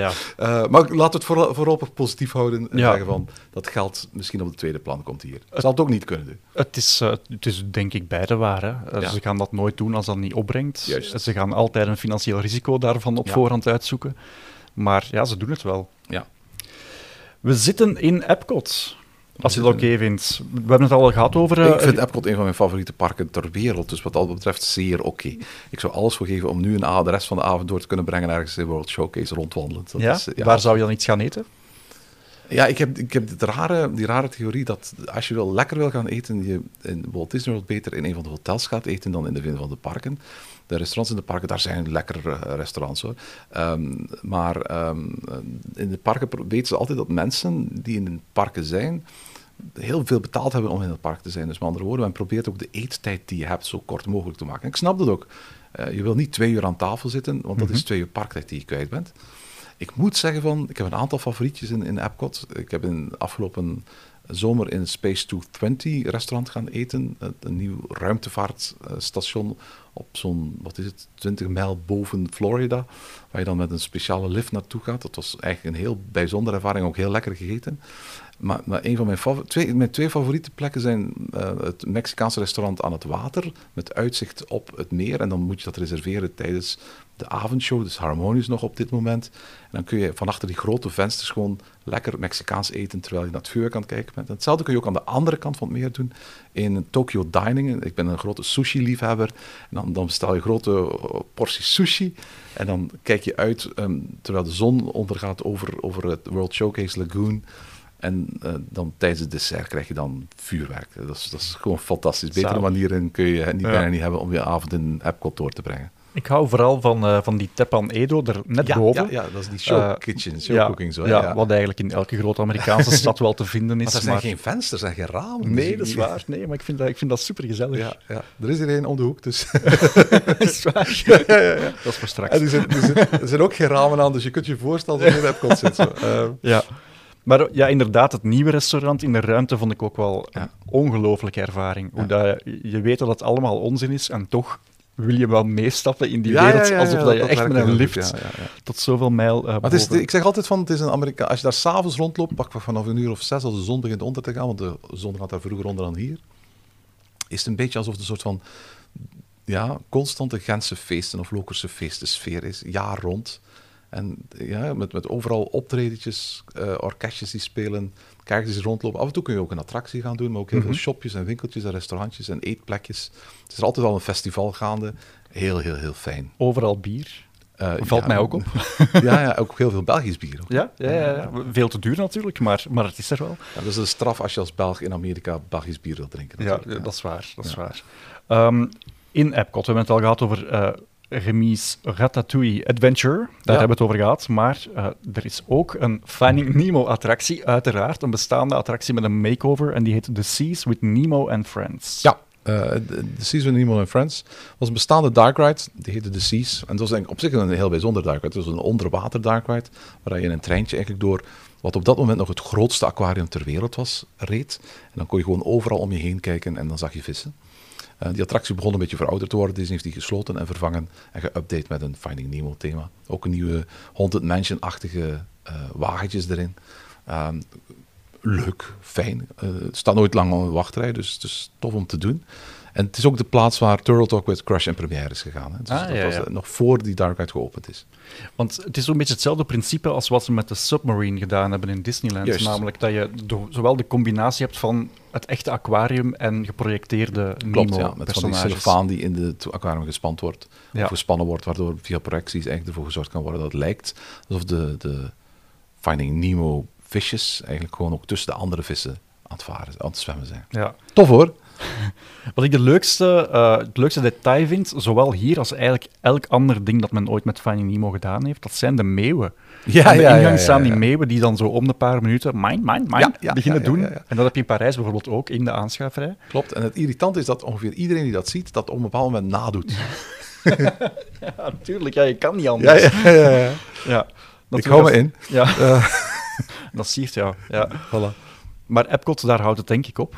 Goh, wel, er zijn nog een paar dingetjes in de marge die je kunt gaan, gaan, gaan eh, eh, vermelden. Ehm, er is een paviljoen gethematiseerd aan Mexico. En het, standaard het ingangsportaal van het Mexico-paviljoen heeft op dit moment een permanente tentoonstelling rond Coco en de Mexicaanse cultuur, een interactieve tentoonstelling. Ik heb nog vergeten te zeggen dat eigenlijk in Magic Kingdom en eigenlijk ook in Parijs en eigenlijk ook in Tokyo Disney Sea, of Tok- Tokyo Disneyland er een fragment van Coco zit in de vernieuwde versie van Mickey's Film Magic, een 3D-film die daar draait. Dus je hebt een beetje Coco. En sinds Soul uit is, is het zo dat Disney een rondreizende tentoonstelling rond jazzmuziek en de jazzcultuur heeft eh, gemaakt.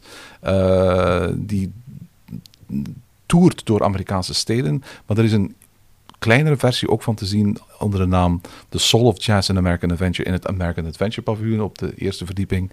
En op dit moment ook in Downtown Disney in Anaheim in het voormalige ESPN-gebouw. En dat is ook een, een combinatie van een, een educatieve les rond jazz en soul aan de ene kant, maar gemixt natuurlijk met de figuren en de muziek uit de soul-film van Pixar. Ja, ik vond het heel fijn om bijvoorbeeld te zien dat er echt wel originele artefacten Ja. stonden. Bijvoorbeeld een trompet van Louis Armstrong. Klopt. Staat daar dan gewoon plots voor je neus. Ja, ja, ja, naast inderdaad van die modellen, karakterstudiemodellen die ze voor Soul hebben gebruikt. Vind ik trouwens een fantastische film, Soul. Ja, absoluut. Helemaal Dus, mee eens. ja. Ehm, laten we even naar Disney Hollywood Studios gaan. Het Ah. voormalige MGM Studios. Juist, een van mijn favoriete parken ook. Ja, serieus? Ja, ik vind dat een heel tof park. Ja, ik, vind, ja, ik hou van dat Hollywood-sfeertje van een Hollywood dat, dat nooit echt bestaan heeft. Mhm. Dat het heeft een soort van romantieke, soort van vloe-artistiek over dat park. Ehm, ik zeg niet dat daar de beste attracties staan, maar, maar zeker eenmaal de zon ondergaat, vind ik dat een van de meest sfeervolle parken. Dat, dat old Hollywood glamour gevoel, ja, dat apprecieer ik wel. Zo. Die, die, eh, ja, die oude crooner muziek die dan altijd speelt, zo, echt heel fijn. Ja, de twee winkelstraten, mooi verlicht. Ja, Sunset Boulevard en Chinese Hollywood Boulevard. Theater. ja, ja. geweldig, geweldig, geweldig. Ja. En vooral duidelijkheid, in 2017 was ehm Disney Hollywood Studios ook de plaats waar een van mijn favoriete Pixar entertainment shows ooit heeft plaatsgevonden. Ik weet niet of je het ooit meegemaakt hebt. Helaas. Helaas, ik heb het over ehm, live, eh, Pixar Live Symphony in Characters, waarbij op ehm, Sunset Boulevard een groot symfonisch orkest was dat om het uur in het eh, Sunset Theater een uur lang instrumentale muziek uit de Pixar-films bracht. Dus niet de liedjes, er zijn ook niet zoveel Pixar-liedjes, maar in dit geval dus echt de symfonische muziek gespeeld door een groot symfonisch orkest. Ik ben toen in, eh, in, in, in 2017, toen ik er was in de zomer, denk ik dat ik drie of vier keer ben gaan kijken, omdat ik, dat het zo fantastisch vond dat ik gewoon voor de, de toegangsprijs van een Disneypark echt gewoon naar een live filmmuziekconcert van instrumentale muziek van Thomas Newman, Randy Newman, Michael Giacchino kon gaan kijken in dat park. Ik vond dat fantastisch. Ongelooflijk. Ja. Ja. Waar ze eh, in de Elisabethzaal Ja, veel geld voor vragen Juist, als je ja. dat daar gaat En, bekijken. en ik vind het, weet je, ik, ik, ik, het duurde te lang, niet voor mij, maar ik merkte na pakweg drie kwartier, zag je vooral de jonge kinderen zich vervelen en zo. Die begonnen te spelen op die banken en tussen de ouders te lopen. Ik had ook wel een beetje het gevoel van, ehm, ik vind dit waarschijnlijk leuker dan de meeste mensen in het publiek. En dat verklaart ook waarom het daarna nooit meer is teruggekomen. Mhm. Ehm, misschien had Disney er meer characters aan moeten toevoegen. Af en toe kwam er wel zo een keer een Toy Story figuurtje of een Monsters Inc. figuurtje langs. Maar eh, dat was minder. Dat, het was eigenlijk een heel serieuze eh, vorm van entertainment. Ehm, dus jammer dat het weg is, maar ik ben zo blij dat ik het meegemaakt heb. En ook zo blij dat, dat Disney zo stoer was om, om zoiets te proberen als entertainment. Een symfonisch orkest met instrumentale filmmuziek uit een Pixar-film. Ja, en dat gaat niet goedkoop zijn. Hè? Een orkest betalen, dat is... eh, ja, Absoluut niet. Voor wie het nog niet eh, gezien zou hebben, er staan honderden registraties van op, eh, ehm, op YouTube. En de meeste daarvan zullen wel niet copyright claimed zijn, omdat doorgaans niet zomaar letterlijk de soundtracks zijn, maar bewerkingen, in- ingekorte versies. Dus zeker eens na, eentje- nachecken. En als je ooit een belangrijke job bij, eh, bij Disney kunt scoren, zorg dat zoiets terugkomt in Parijs of zo. ja, absoluut, absoluut. Ja, je, gaf, je gaf het daar juist al aan. Je hebt daar, ehm, behalve Toy Story Land, heb je daar ook eh, Pixar Place. Of toch alleszins, dat, dat was er ooit. En dat is nu een beetje gedownsized. Ja, het, het, het, het- eigenlijk oorspronkelijk heette het inderdaad Pixar Place. Ehm, een aantal jaren geleden is het veranderd van naam. Eh, en hebben ze, hebben ze het hernoemd naar Municiburg Plaza. En dat is, heeft eigenlijk een soort van. eh, niet, een niet de Monsters Inc., een Incredibles touch gekregen. Er zijn nooit Incredibles attracties aan toegevoegd, maar wel een Incredibles winkel, een aantal Incredibles meet and greets, een aantal dance parties, daar zijn ze dol van in, in, eh, in Walt Disney World. En alles had zo'n beetje een Incredibles vibe. Uh, maar omdat alles eigenlijk geleerd was aan live entertainment, en dat, dat met name toen corona opdook moest stopgezet worden, is het stopgezet eigenlijk toen de parken moesten sluiten met corona. En is dat gedeelte van deze Hollywood Studios nooit meer heropend sinds ze opnieuw opengaan zijn na corona. Ja. In die straat was er ook, en dat heeft er niet zo heel lang gestaan, ik heb het nooit zelf gezien, Ik maar wel eh, registraties, de lamp. Ja, De lamp van Pixar die plots uit de muur kwam. ja absoluut. Dat die, ehm, Zo'n lamp staat nu in Pixar Pier, op, het, op de grote ingangsboog, als je naar, eh, ehm, de, richting, naar de Lamplight Lounge wandelt eigenlijk. Hadden ze dus een paar dagen of een paar weken ook in deze Hollywood Studios. Iemand ehm, heeft mij ooit verteld dat het een auteursrechten kwestie was. Dat blijkbaar Pixar de toestemming had gekregen van de oorspronkelijke fabrikant van die lamp. Want het is niet een lamp die ze zelf bedacht hadden. eh Luxo Jr. Hè. Dus dat, dat, ehm, dat ze de toestemming hadden om die lamp te gebruiken voor een filmpje en daarna voor een logo. Maar dat ze nooit toestemming gekregen hadden om het als animatronic in de parken te gebruiken. En toen dat in één keer opdook, dat bedrijf moet geklaagd hebben van ja, maar dat was niet de bedoeling. En dat ze daarna maar weer weg hebben gehaald. Ik weet niet of het waar is, want ondertussen zouden ze het opgelost moeten hebben, want die lamp staat als animatronic nu in Mhm. Anaheim. Dus dan zou je kunnen zeggen, wat houd je tegen om het terug in, in Disney Hollywood Studios te zetten? Ik weet niet of het waar is. Dus, maar ik heb het zelf ook nooit met mijn eigen ogen gezien. Ik dacht dat het misschien gewoon technisch zo gecompliceerd was, dat het misschien na een paar dagen al stuk gegaan Het zou is. kunnen, ja, absoluut. Ja, en je hebt, ik heb het ook maar gezien van, op afstand. Ik ben er niet binnen gegaan, maar je hebt in de Hollywood Studios ook de Lightning McQueen's Racing Academy. Ja, Is ja, dat ja. leuk? Goh, eh, dat is in die, die, dat Sunset Theater achter Rock'n'Roller Coaster. Hè. Dat is eigenlijk een soort van ehm, meet and greet met Lightning McQueen. Ehm, waar ze eigenlijk een soort van 10 minuten durende introductie van gemaakt hebben. Dat is op zich wel een spectaculair theater, omdat ze rondom rond 360 graden projectiescherm hebben gemaakt. En ze kunnen dus als het ware, terwijl die animatronic van Lightning McQueen daar staat, eigenlijk je volledig onderdompelen in 360 graden projecties. Dus een showtje van 10 minuten en daarna mag mogen alle kindjes met Lightning McQueen op de foto. Alle kindjes. ja, ik, ik heb het zelf niet gedaan, maar, maar, maar, eh, ehm, de- voor al wil je mooie foto's met de auto's uit, uit Cars in Orlando, dan kun je gewoon naar het eh, Art of Animation Resort gaan. Dat is een van de value resorts. En daar hebben ze een speciale Cars vleugel, ehm, waar eigenlijk van de meeste belangrijke hoofdpersonages ja, volledige auto's uit eh, de, de Cars franchise opgesteld zijn tussen de hotelgebouwen in. En daar kun je gewoon met hen op de foto. Het kost Ja. je niks, je hoeft niet eens een kaartje te kopen voor een park. Dus waarom niet? oké, goede tip. Het enige waar ik nog aan denk in eh, Walt Disney World is in Animal Kingdom. Het is geen attractie, maar het is ook een personage dat rondloopt. En omdat het zo buiten categorie is, zou ik het toch graag vermelden. Dat is Kevin, Kevin. van Up, Up, up. de grote vogel, Ja. die daar echt rondloopt. Klopt, absoluut. Er is ook een tijd lang een vogelshow geweest met eh, het, het Up-personage eigenlijk als, ehm, als, als verhalenverteller eigenlijk. Maar ik geloof dat ze daar nu mee gestopt zijn ondertussen. Hè? Ik heb het niet meer gezien. Ik heb er wel Ja. nog een, een soort van ja, schilderij in het Asia-gedeelte Ja, van ja. gezien. Ehm, maar dat is meer decoratie. Maar inderdaad, Kevin kun je daar gaan begroeten, inderdaad. Ja, En dat is echt wel spectaculair. Dat is wel spectaculair. ook gigantisch groot ja, ja, ja, absoluut, absoluut. En dan af en toe zijn gekke, ge- zijn gekke stemmetje opzet. maar dan denk ik dat we eh, voor de Amerikaanse parken door zijn. En dan resten ons nog drie resorts in Azië, waar dat de meeste attracties eigenlijk gewoon copy-paste zijn Juist. van iets wat we al besproken hebben.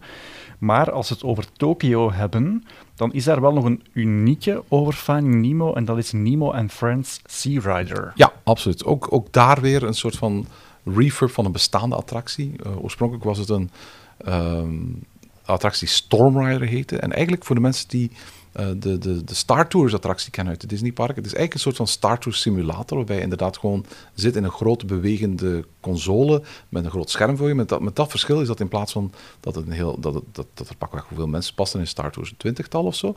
Dat je daar met 40 of 60, ik weet niet, maar veel groter Ja. publiek tegelijkertijd ingaat. Dat zorgt ook voor de beweging die wat lo- los te zijn. Oorspronkelijk was het een verhaal van een orkanenjager. Ehm, met fantastische score van Mark Mancina trouwens. En die hebben ze inderdaad een paar jaar geleden, eigenlijk naar aanleiding van de release van Finding Dory, want het is eigenlijk een Finding Dory attractie, ehm eh, geherthematiseerd. Ik heb die nog niet gedaan. Heb jij die al gedaan? Ik heb die gedaan, ja. Ik was daar niet zo sterk van onder de indruk. Ja. Omdat ik inderdaad het gevoel had van, ik zit in een simulator die amper beweegt. Ja, ja, dat is het nadeel van dat, dat, dat enorm grote vervoerstuk. hè. Ja, en dat was anders met die Storm Rider die het ervoor was, omdat er daar veel meer andere soort effecten in de attractie waren. Mhm. Om je het gevoel te geven dat je in een storm terechtkomt. terwijl ja. ja, als je zogezegd onder water zit, dan gebeurt er nu eenmaal niet zoveel spectaculair. Ja, je ho- hoort vrij zacht te, te drijven eigenlijk, of je vooruit te bewegen. En af en toe kan er eens een schok ko- komen, maar omdat het, het, het voertuig ook zo enorm is, kunnen ze daar niet superveel van bewegingen mee doen natuurlijk. Hè. En het Dus, eh, zogezegde toestel waarmee je onder water vaart, is vormgegeven als een vis. En dat wordt aan het einde natuurlijk in de giftshop gretig Inderdaad, ja. Ook dat is iets heel typisch Japans, om zo al die zeer specifieke dingen die eigen zijn aan de attracties van die ook te verkopen. Ja, ik, ik, ik verbaas mij altijd over de enorme hoeveelheid souvenirs die daar in Japan ligt. De bijzonderheid van veel van die souvenirs. Maar tegelijkertijd ook aan hoe weinig souvenirs ik in Japan altijd koop eigenlijk. Omdat wij daar doorkijken en weten, morgen gaan we daar niet meer aan denken. Juist. Ja. Ja, ja, ja. heel veel van die souvenirs. Ik kom, kom vaker terug met souvenirs uit, uit Walt Disney World of uit Disneyland dan, dan met dingen in Japan. En dat komt ook denk ik omdat ehm, in Walt Disney World en, en Anaheim Disney en wat Disney voortbrengt daar beschou- beschouwd wordt als een soort van Amerikaans erfgoed. Dat er dus ook heel veel souvenirs uitkomen eigenlijk voor een volwassen publiek. Terwijl in, in, in, in Tokio is bijna alles gericht op kinderen, hele kleine kinderen.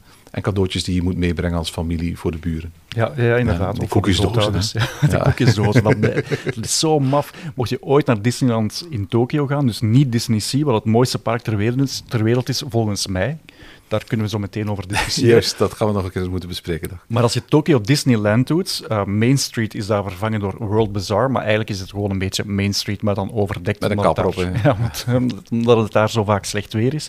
En de eerste winkel aan de linkerkant, um, eigenlijk het eerste gedeelte is gewoon ja, een heel lange aanschuiferij in een slangenvorm tot aan een kassa. En de tweede winkel zijn alleen koekjesdozen die constant aangevuld worden. En dat is blijkbaar heel typisch. Blijkbaar is er een traditie in Japan dat als je dus op reis gaat, niet alleen naar Disney, maar waar ook ter wereld, dan breng je voor de hele straat koekjes mee van waar je komt.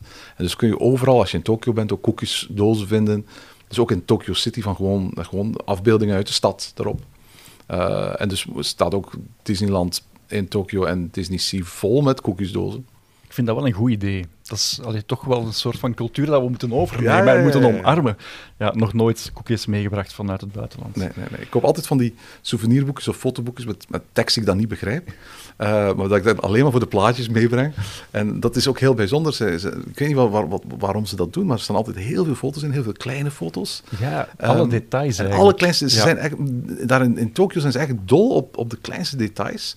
Terwijl wij als we een fotoboekje hebben en al blij zijn dat er een foto van een kasteel op staat, gaan ze daar letterlijk gewoon een halve pagina besteden aan mini-fotootjes van allemaal details uit dat kasteel. Ja, ja, dat is op zich wel. En daar staat altijd tekst bij en sommige details herken ik dan niet en dan sinds, sinds, sinds iPhone kan, ik, kan ik die tekst lezen door die vertaalapp te gebruiken. Zo. Maar vroeger kon ik dat niet en vroeg ik me altijd af, wat staat daar nu eigenlijk bij wat tekst? Maar vooral de, Japanse vertaling is nog altijd niet zo sterk, dus in veel gevallen is nog altijd raad naar wat er precies staat van detail. Hè. Ik heb er ook al zo'n paar meegebracht. En vooral de pagina's over de hotels vind ik heel grappig, omdat zelfs de zeepjes gefotografeerd zijn. En ik heb het gevraagd aan iemand in Japan, waarom houden jullie zo van dit soort van uitgaven? En dat heeft ermee te maken dat Japanners niet houden van verrassingen. Mhm. Dus als zij veel geld uitgeven om op hotel te gaan, willen, ze willen, zij, willen zij exact weten wat ze daarvoor gaan krijgen. Kijk eens aan, kijk eens aan. Dat verklaart ook waarom er bijvoorbeeld bij die attractie, je hebt daar juist de naam gezegd, de um, Indiana Jones equivalent. Ja, uh, Raging Spirits. Dat er daar aan de ingang aangeduid staat dat er een looping is en wanneer die looping komt. Ja, ja, ja. Gewoon omdat ze niet houden van verrassingen. Ja, ja, ja. Cool, cool, cool. Dus een beetje spoiler alert, maar dan bewust. Ja. maar ik denk, ik denk, dat we er ongeveer zijn. Hè. Ik, bedoel, uh, ik had, ik had, ik had zo'n lijstje gemaakt van alle Pixar-films en hoe ze in de parken terecht zijn gekomen. Um, zijn er films waar echt gewoon niks van bestaat? Ja, heel veel recent. Hè. Um, ja. uh, Lightyear, Turning Red, Luca. Er komt straks een nieuwe vleugel van dat Italiaanse restaurant in Fantasyland. Daar komt een kleine verwijzing naar Luca. Um, maar dat is inderdaad een snelle ingreep. Voilà. Onward, uh, Toy Story 4 en dan uiteraard Toy Story, maar ik bedoel geen specifieke verwijzing naar iets uit 4. Um, Cars 3 volgens mij niet. Um, The Good Dinosaur volgens mij niet. Um, dat Brave, er is een meet and greet in, met Merida in Magic Kingdom. Mm -hmm. Dat is volgens mij ook het enige van, van, van, van Brave dat er is. Um, ik, maar dat zijn dus meer films van Pixar waar niks van is dan films waar wel van, iets van is. Maar ik denk trouwens dat het ook geldt voor de gewone films van Disney. Hoor. Ik bedoel, ik denk dat er meer Disney-klassiekers zijn waar je niks van kunt vinden in de parken dan Disney-klassiekers waar je wel iets van kunt vinden in de parken. Ja, en dat is eigenlijk achteraf bekeken heel gek. Enfin, nee, wanneer dat park origineel openging in 1955, er waren er een paar dark rides gebaseerd op de populaire tekenfilms van eigenlijk de twee, drie decennia voor. En al mhm. een kleine vooruitblik op de dingen die nog gingen komen als soort van permanent reclamepaneel. Ja, ja, ja. Maar vanaf dan is het gewoon ja, moeilijk in te schatten wat gaat nu populair worden. En dan zitten we een beetje in het verhaal waar we mee begonnen zijn. Ik vind het hallucinant dat er nog altijd geen echte attractie is van The Lion King bijvoorbeeld. Ja, aan de andere kant is het natuurlijk wel zo dat The Lion King letterlijk overal in elke entertainment act, in elk vuurwerk, in elke parade te zien is. En dat, dat Disney misschien zoiets heeft van Ah, het is wel heel veel overkill. Uh, om, en er is een show van, van, van, van Lion King op dit moment in het Fantasyland Theater in Anaheim. Er is een show in Parijs. Er is een show in Animal Kingdom. Er is een show in Hongkong Disneyland. Dus met andere woorden, je hebt overal Lion King shows. Als je daar nu nog eens een attractie gaat toevoegen, dan zou dat misschien overkill zijn. Aladdin, dat is er een die ik nog had verwacht, eerlijk gezegd. Er is zo'n walkthrough in... in uh, uh, Parijs en er is zo'n zo'n vliegend tapijt in Tokio. Maar dat is zo'n populaire film waar ik eigenlijk van verwacht dat, dat er ook een attractie zou komen. Ja, ja de, de vliegende tapijten zijn quasi overal, maar dat vind ik dan meer zo'n flauwe kermisattractie. Ja, ja, ja, absoluut. En in Tokio heb je dan ook een carousel en een show in Tokyo Disney Sea. Juist, ja, die 3D-film. Ja. ja. Of het is, ja, het is nee, Magic Theater, Magic Lamp Theater is dat. Ja, het is geen echt 3D. Wat niet zo heel erg goed is, Nee, maar goed, ja. En ook niet te begrijpen als je geen Japans kent natuurlijk. Maar dit is al, vind ik altijd een verkeerde discussie, zeker op dit moment. We mogen eigenlijk niet de vraag stellen van welke Pixar of Disney films willen we nog attracties zien. Omdat ik vind dat Disney nu wel genoeg attracties en, eh, heeft gebaseerd op, op, op, op films van Mhm. Pixar en Disney. Ik zou heel graag eens zien, want de- dat Disney opnieuw, zoals vroeger vaak het geval was, attracties begint te bouwen die niet gebaseerd zijn op hun eigen Disney-films. Want dat kunnen ze ook heel goed. Ik denk dat als ik dan terugkijk naar die top 10 of top 20 van attracties die ik de beste vind van allemaal, dat de meeste daarvan juist niet gebaseerd zijn. Klassiekers als Big Thunder Mountain, Haunted Mansion, Pirates of the Caribbean, nu wel bekend van de films, maar uiteraard niet ontstaan als een, als een, als een attractie gebaseerd op een film. Ehm, dat hoort bij het best wat Disney ooit gemaakt heeft. Eh, en ook kleinere dingen, zoals een Tiki Tiki Room of, of, of zo, wat, wat, wat eh, Carousel of Progress, dat soort kleine zaken. Ik, ik, ik, ik zou graag een aantal Imagineers de kans geven om nog eens gewoon vanaf een wit blad papier te starten, in plaats van steeds weer bij wijze spreken ehm, het, het- creatieve werk van, van animators te moeten nabootsen. Ik kan me voorstellen dat voor veel Imagineers ook niet prettig is om bij wijze van spreken nooit eens van nul te kunnen beginnen. Mhm. Maar altijd eh, eigenlijk bij wijze van spreken al je style guides mee te krijgen nog voor je eigenlijk goed en wel een project bent begonnen. Ja, dat is inderdaad wel waar. Als je dan kijkt naar die opening day attractions in Mhm. Anaheim, dan gaat het misschien over een handvol die gebaseerd waren op een Ja. film. Er, werd wel, er werden wel linkjes gemaakt, zoals een bepaalde attracties als in Frontierland kregen dan een, een, een, een link met, eh, goh, hoe heette die? Davy, Davy Crockett David Crocker, waarschijnlijk, ja, dat was het dan. En bijvoorbeeld het, het kasteel van Cinderella, eh, of uh, Sleeping Beauty Castle, ehm, is oorspronkelijk in de, de Disneyland TV-show altijd aangekondigd als de Snow White Castle. En is een paar weken voor opening herdoopt naar Sleeping Beauty Castle, omdat die film daarna Ja, kort ja, ja, ja. eh, eh, open zou gaan. Ehm, maar dat, dat, ja, die tie-ins zijn heel beperkt natuurlijk. Dus, dus eigenlijk wat mij betreft, die vraag welke films van Pixar zou je liefst nog meer attracties van zien verschijnen, beantwoord ik eigenlijk liefst niet, omdat ik ze Ja, liever ja. niet zie verschijnen. Niet omdat die Pixar-films slecht zijn, niet omdat attracties gebaseerd op Pixar-films slecht zijn, omdat ik die Imagineers graag eens een blanco blad zou willen geven. Ja, en dat kan eigenlijk wel weer terug gebeuren. Hè. Het, het is wat je zegt, de overkill is momenteel zo groot. Alles heeft een IP gekregen, dus wie weet. Want hoe vaak hebben we het nu vandaag niet gehad over Toy Story? En dan moeten opnoemen hoe het was in Parijs, hoe Toy Story is in, in Tokio, hoe Toy Story is. En eigenlijk krijg je daardoor echt zo'n soort, soort, soort copy-paste ervaring, waarbij je steeds weer dezelfde dingen in dezelfde parken terugziet. En dat maakt het voor ons Disney-wereldreizigers ook wat minder interessant. Er zijn nog altijd verschillen, en, Mhm. en eh, soms, soms hele toffe verschillen tussen al de parken. Maar tegelijkertijd, eh, met andere Disney-liefhebbers heb ik soms discussies over wat moet Disneyland Parijs bouwen.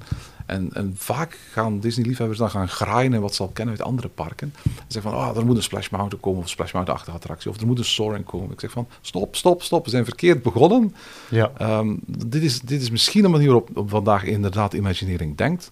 Maar het liefst zou ik hebben dat ze zeggen van, we gaan dingen bouwen in Parijs bijvoorbeeld, die we nog niet ergens anders gebouwd hebben.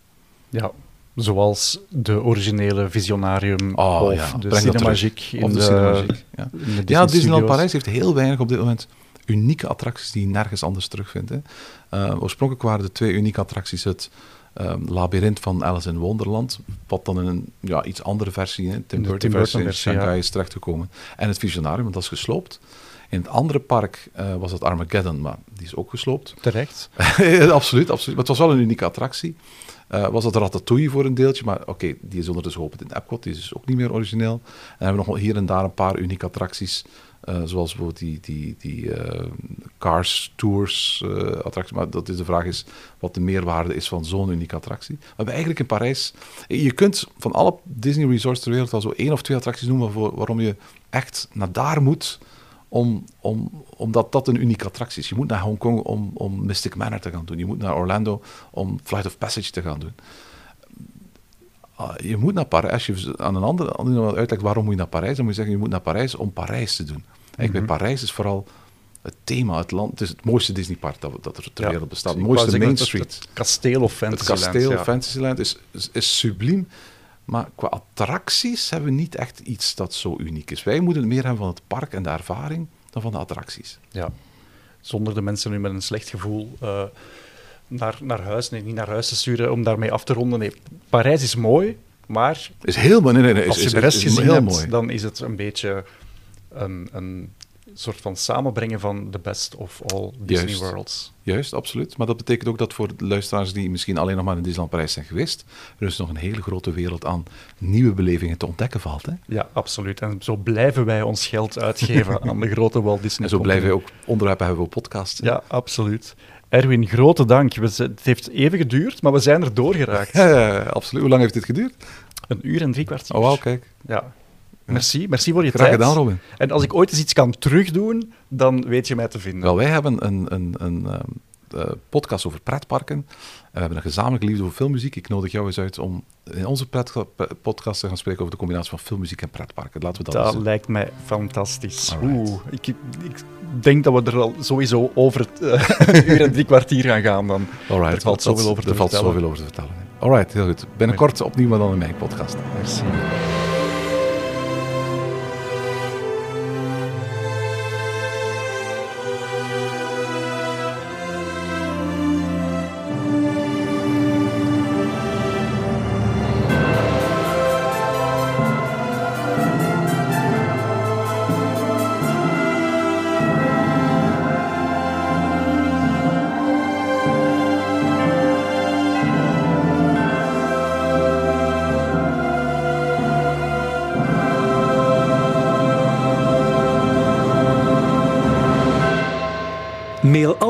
Of opmerkingen naar robin.robinbroos.be of post ze onder de hashtag Disneyklassiekers.